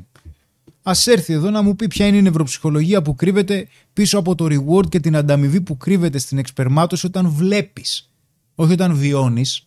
Ολόκληροι νευρώνες αναδιαμορφώνονται. Θα έρθει να μου πει τι τώρα ο άλλος. Λοιπόν, πάμε τώρα να επανέλθουμε λίγο. Ο Ζέιν λέει: όταν αυτή έχει κάνει τη βλακεία και μετά από τον χωρισμό δείχνει συμπεριφορές αντιπάθειας απέναντί σου. Τι δείχνει αυτό. Προσπαθεί να το παίξει θύμα. Τι γίνεται. Φίλε, άκουσα το. Ναι. Έχετε χωρίσει. Τι σε νοιάζει, τι δείχνει. Δεν σε χώρισα, όρι μου. Είδε τη χώρισα. Δεν ξέρω τώρα, δεν διευκρινίζεις. Έχετε χωρίσει, τέλος. Στον κόσμο του, στον κόσμο της και στον κόσμο σου. Mac Mobile. Ζήτησε χρόνο, λέει, λόγω απόστασης, το τήρησα, αλλά όταν άρχισε να επικοινωνεί αυτή, έχασα την ψυχραιμία μου και έκανα απαράδεκτα πράγματα. Μετά από αυτά μου είπε οριστικό και ούτε έχω ξαναστείλει και τέλος. Σωστά. Τέλος. Μα έτσι κι αλλιώς, την ώρα που λέτε θέλω διάλειμμα, τα έχουμε πει και σε μεγάλο έτσι live του Χρήστου, νομίζω σε βρεγμένες αν είδε, ναι. Είναι τέλος κατά 99%. Εντάξει. Απλά το κάνει λίγο πιο ανώδυνο. Θέλω διάλειμμα. Λες και παίζουν μπάλα. Γιατί λένε ότι. Χωρίς να θέλει να ψηφίσει, λέει ο Μπλάκης, γιατί οι περισσότεροι λένε ότι είναι μια φυσική ανάγκη. Ποιος ο αυνανισμός είναι φυσική ανάγκη. Ο αυνανισμός είναι φυσική ανάγκη. Πέρα, θα καταργήσουμε και την ανθρωπολογία σε λίγο. Αν θέλουν να ελέγξουν την ηλικία των επισκεπτών αυτών των site, μπορούν να σκανάρουν φάτσα και ταυτότητα με AI. Ναι, απλά το κάνουν πολύ δύσκολο μετά, ρε εσύ, Δήμητρα, και δεν θα μπαίνει κανένας. Βαθικά θα μπαίνουν, θα βρουν άκρη, αλλά τέλος πάντων.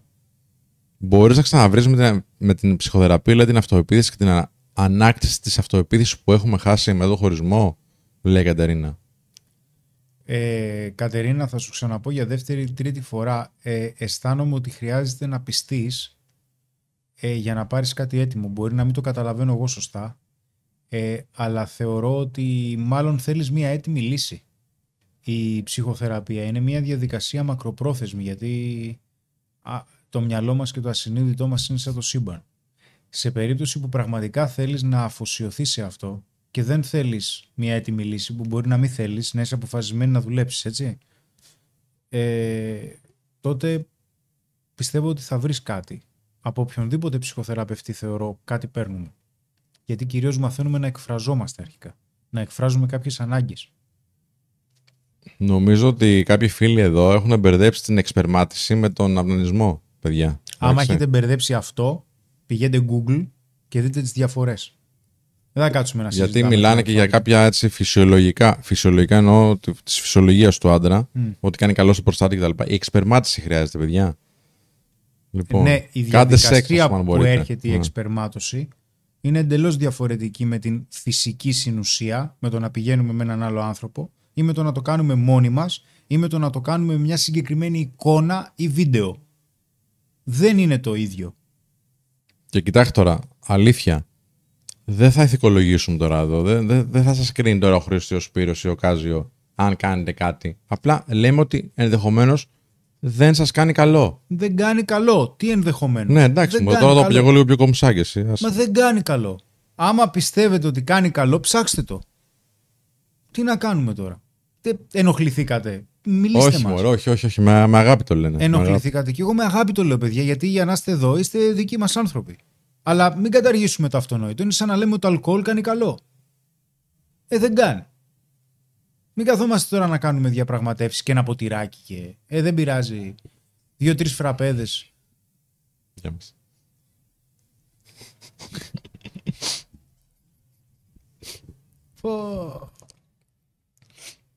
Λοιπόν, λέει εδώ ο φίλος, ο Πεπ, έχω βιώσει, λέει, μια συνεχόμενη και επαναληπτική άκρος εξωθενωτική εναλλαγή κρύο-ζέστη στη σχέση μου. Πώς θα ξεπεράσω αυτό το στρες και αν χρειάζεται λεφτά για να το μάθω. Τι εννοεί τώρα, φίλε? Άκουσα, αδελφέ μου, θα σου πω. Εντάξει, καταλαβαίνω ότι μάλλον είσαι λίγο μπερδεμένος, γιατί ανέφερες πριν και για τον αυνανισμό, τώρα αναφέρεις για κάτι περίεργα πράγματα. Επειδή δυσκολευόμαστε να καταλάβουμε κάποια πράγματα από το γραπτό λόγο, πάρε τηλέφωνο τη γραμματεία μας στο 210-25-25-900 αύριο να κάνεις ραντεβού με κάποιον υπεύθυνο επικοινωνίας, να του πεις τις ανάγκες σου, να δούμε πώς μπορούμε αν μπορούμε να σε βοηθήσουμε επαγγελματικά. Ο Μάνος λέει, παιδιά, είναι εύκολο. Ακουσκάζω τώρα, βέβαια θα το εξηγήσω κιόλας, δεν μπορείς να κάνεις τα πάντα. Αν εύκολο να φτιάξεις λίγο τα μικρόφωνα στο ίδιο επίπεδο, γιατί ακούω τον Χρήστο δυνατότερα από τον Σπύρο και αντίστροφα. Εντάξει, τον Σπύρο λέει δυνατότερα τον Χρήστο.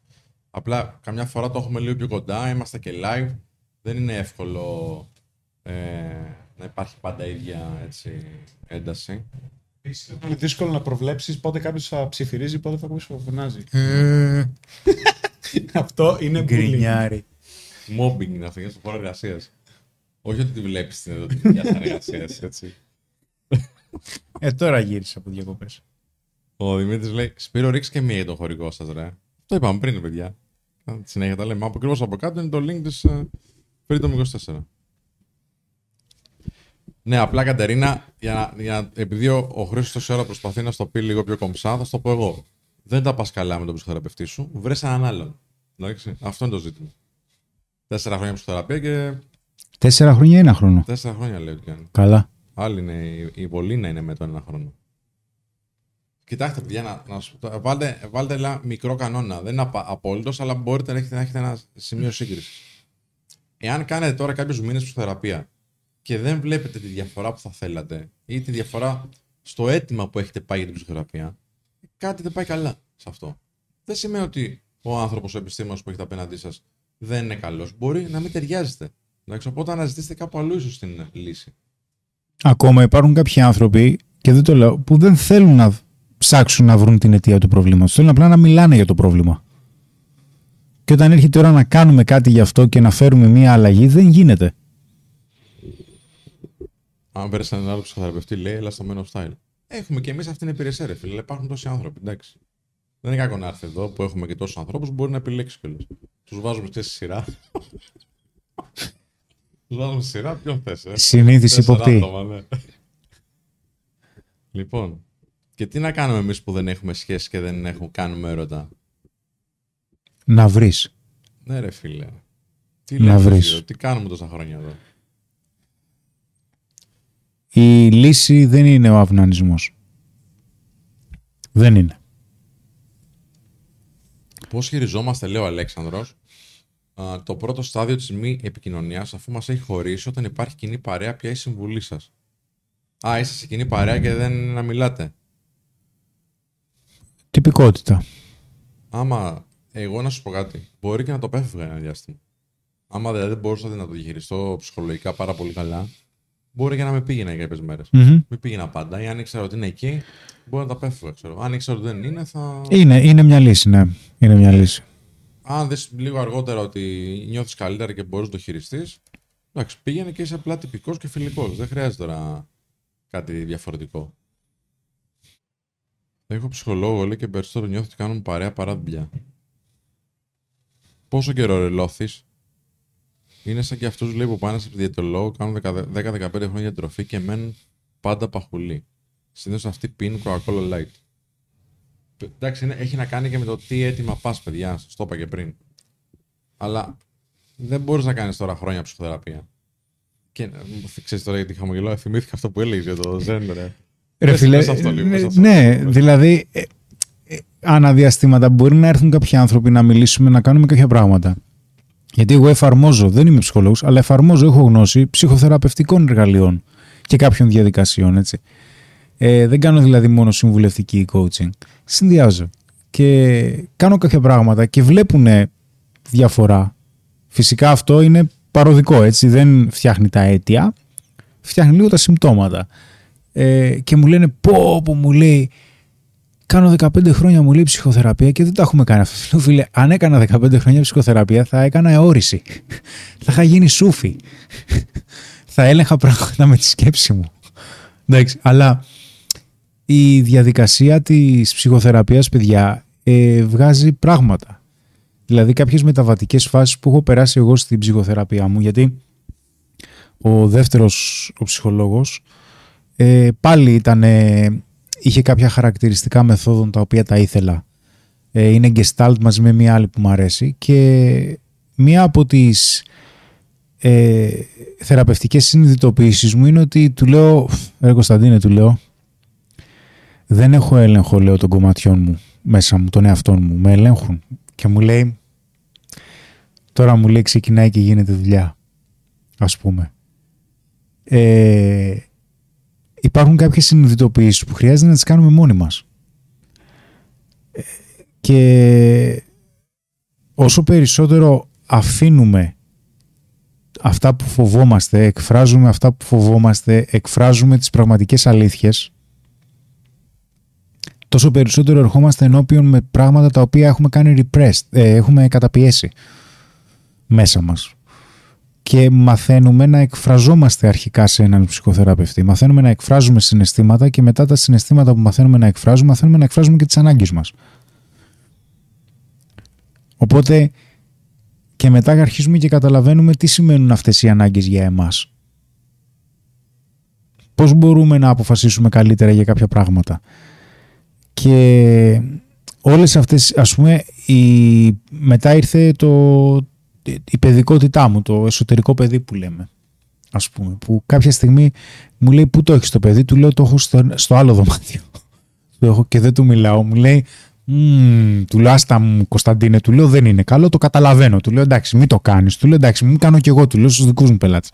Γελάγαμε, ξέρω. Οπότε και μετά έρχονται και άλλες συνειδητοποιήσεις που αποκτάμε. Αρχίζουμε και καταλαβαίνουμε ποιες ήταν οι πραγματικές μας ανάγκες που τις εκφράσαμε ή δεν τις εκφράσαμε. Γιατί έρχονται κάποιοι άνθρωποι, ας πούμε, που μου λένε ή λένε στους ψυχολόγους, δυσκολεύομαι να βάλω όρια στους άλλους. Δυσκολεύεσαι να βάλεις όρια σε σένα, όχι στους άλλους.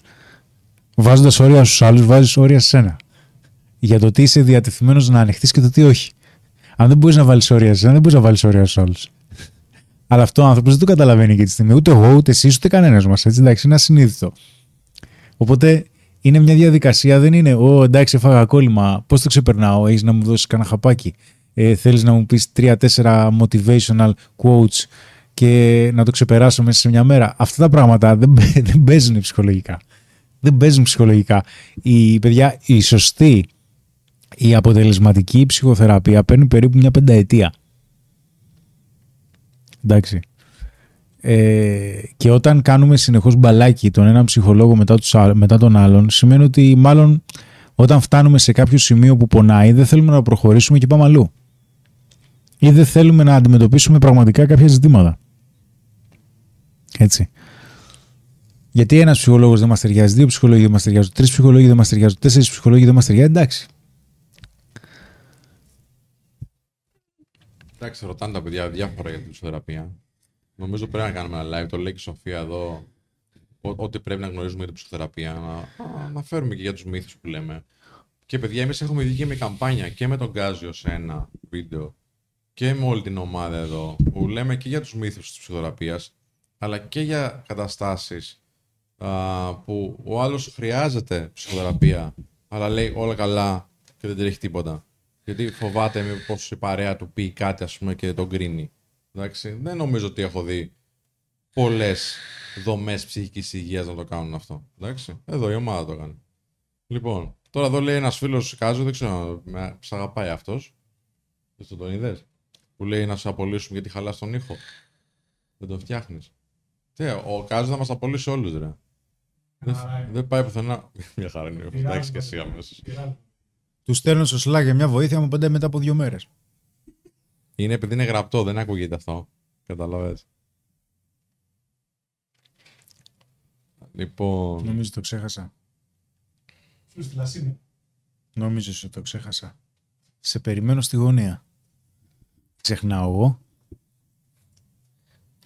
Ο Νικόλας λέει, έχω την εντύπωση, λέω, ότι στους άντρες υπάρχει έντονο mood swing που εμφανίζεται περιοδικά. Η ένταση εξαρτάται από το στρες και την πίεση που αισθάνεται κανείς. Είναι εντύπωση μου. Ναι. Υπάρχουν περίοδοι που κι εγώ νιώθω ότι έχω μεταπτώσεις. Όλοι οι άνθρωποι. Ναι. Αλλά ναι, μπορεί να είναι από το στρες όμως. Ή από ένταση. Όλοι οι άνθρωποι. Είναι κάτι φυσιολογικό. Απλά δεν είναι κάτι που μετριέται, ας πούμε, επιστημονικά μου λες. Δεν υπάρχει μυθολογία που να πούμε «Α, τώρα νιώθουν mood swing οι άντρες». Υπάρχουν κάποιες καταστάσεις, δηλαδή πόσο συχνά γίνεται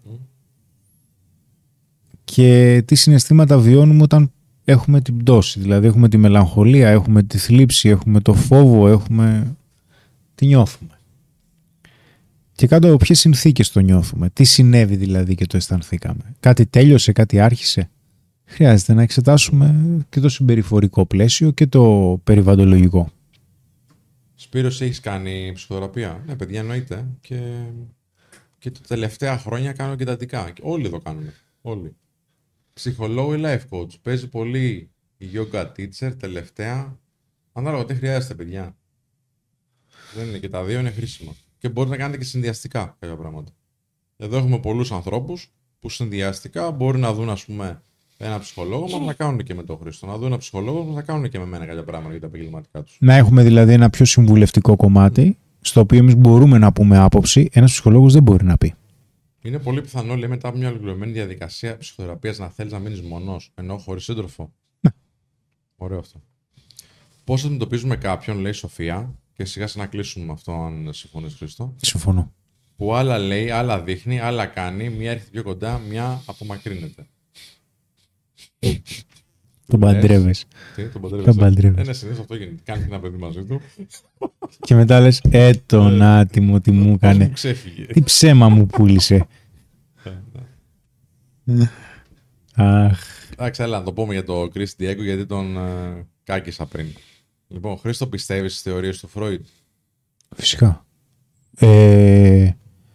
Αν και μου αρέσουν περισσότερο οι μεταφροειδικοί, δηλαδή Κάρνερ Χόρνεϊ, Βίλχεμ Ράιχ, αναλύσανε λίγο περισσότερο την δομή του χαρακτήρα γύρω από το εγώ. Αλλά Φρόιντ τώρα, τι να πεις. Τεράστιο. Λέω κάπα. Το θέμα είναι να έχεις και τα λεφτά, παιδιά, για να μπορείς να έχεις έναν ψυχολόγο, ένα life coach, να παρακολουθείς και 10 σεμινάρια κτλ. Σεβαστό, ρε φίλε. Εντάξει. Βέβαια. Αλλά τώρα να σου πω κάτι. Okay, αν δεν είσαι σε φάση τώρα να επενδύσεις αρκετά χρήματα, γιατί είναι για σένα αυτό και είναι επένδυση, δες λίγο τι μπορείς να κάνεις, ας πούμε, ανά 2 εβδομάδες να κάνεις μια συνεδρία. Ανά 2 εβδομάδες. Ξέρεις τι, ακόμα και ένα το μήνα να κάνεις. Να συζητάτε τι έχει γίνει μες στο μήνα. Και αυτό τώρα, άμα πάρεις ένα πακέτο από εδώ 10 συνεδριών, με τις 400 ευρώ, θα κάνεις 4 μήνες. Δεν είναι δηλαδή κάτι το οποίο είναι τρελό το ποσό. Εντάξει. Οπότε νομίζω ότι θα πρέπει να το σκεφτείς λίγο πιο σοβαρά και να. Αν είναι κάποιο έξοδο που κάνεις, το οποίο ίσως να μην σε βοηθάει κάπως τον ψυχισμός σου, σε σχέση με μια επένδυση που θα κάνεις με έναν άνθρωπο ο οποίος είναι ειδικός, έχει σπουδάσει τόσα χρόνια, βοηθάει ανθρώπους να σε βοηθήσει κάποιες σκέψεις σου, νομίζω ότι αξίζει. Έστω μία το μήνα. Λοιπόν, αυτά. Το κλείνουμε κάπου εδώ. Φύγαμε. Τι λες, Κάζιο, εσύ? Δεν έχεις πει τίποτα σήμερα. Είναι κουρασμένο. Μικρόφωνο. Κοιμισμένο προφίλ, είσαι κουρασμένος. Είσαι άϊτμος. Ήρθε νωρίς, είχαμε σεμινάριο. Ξενύχτησες. Το πρωί.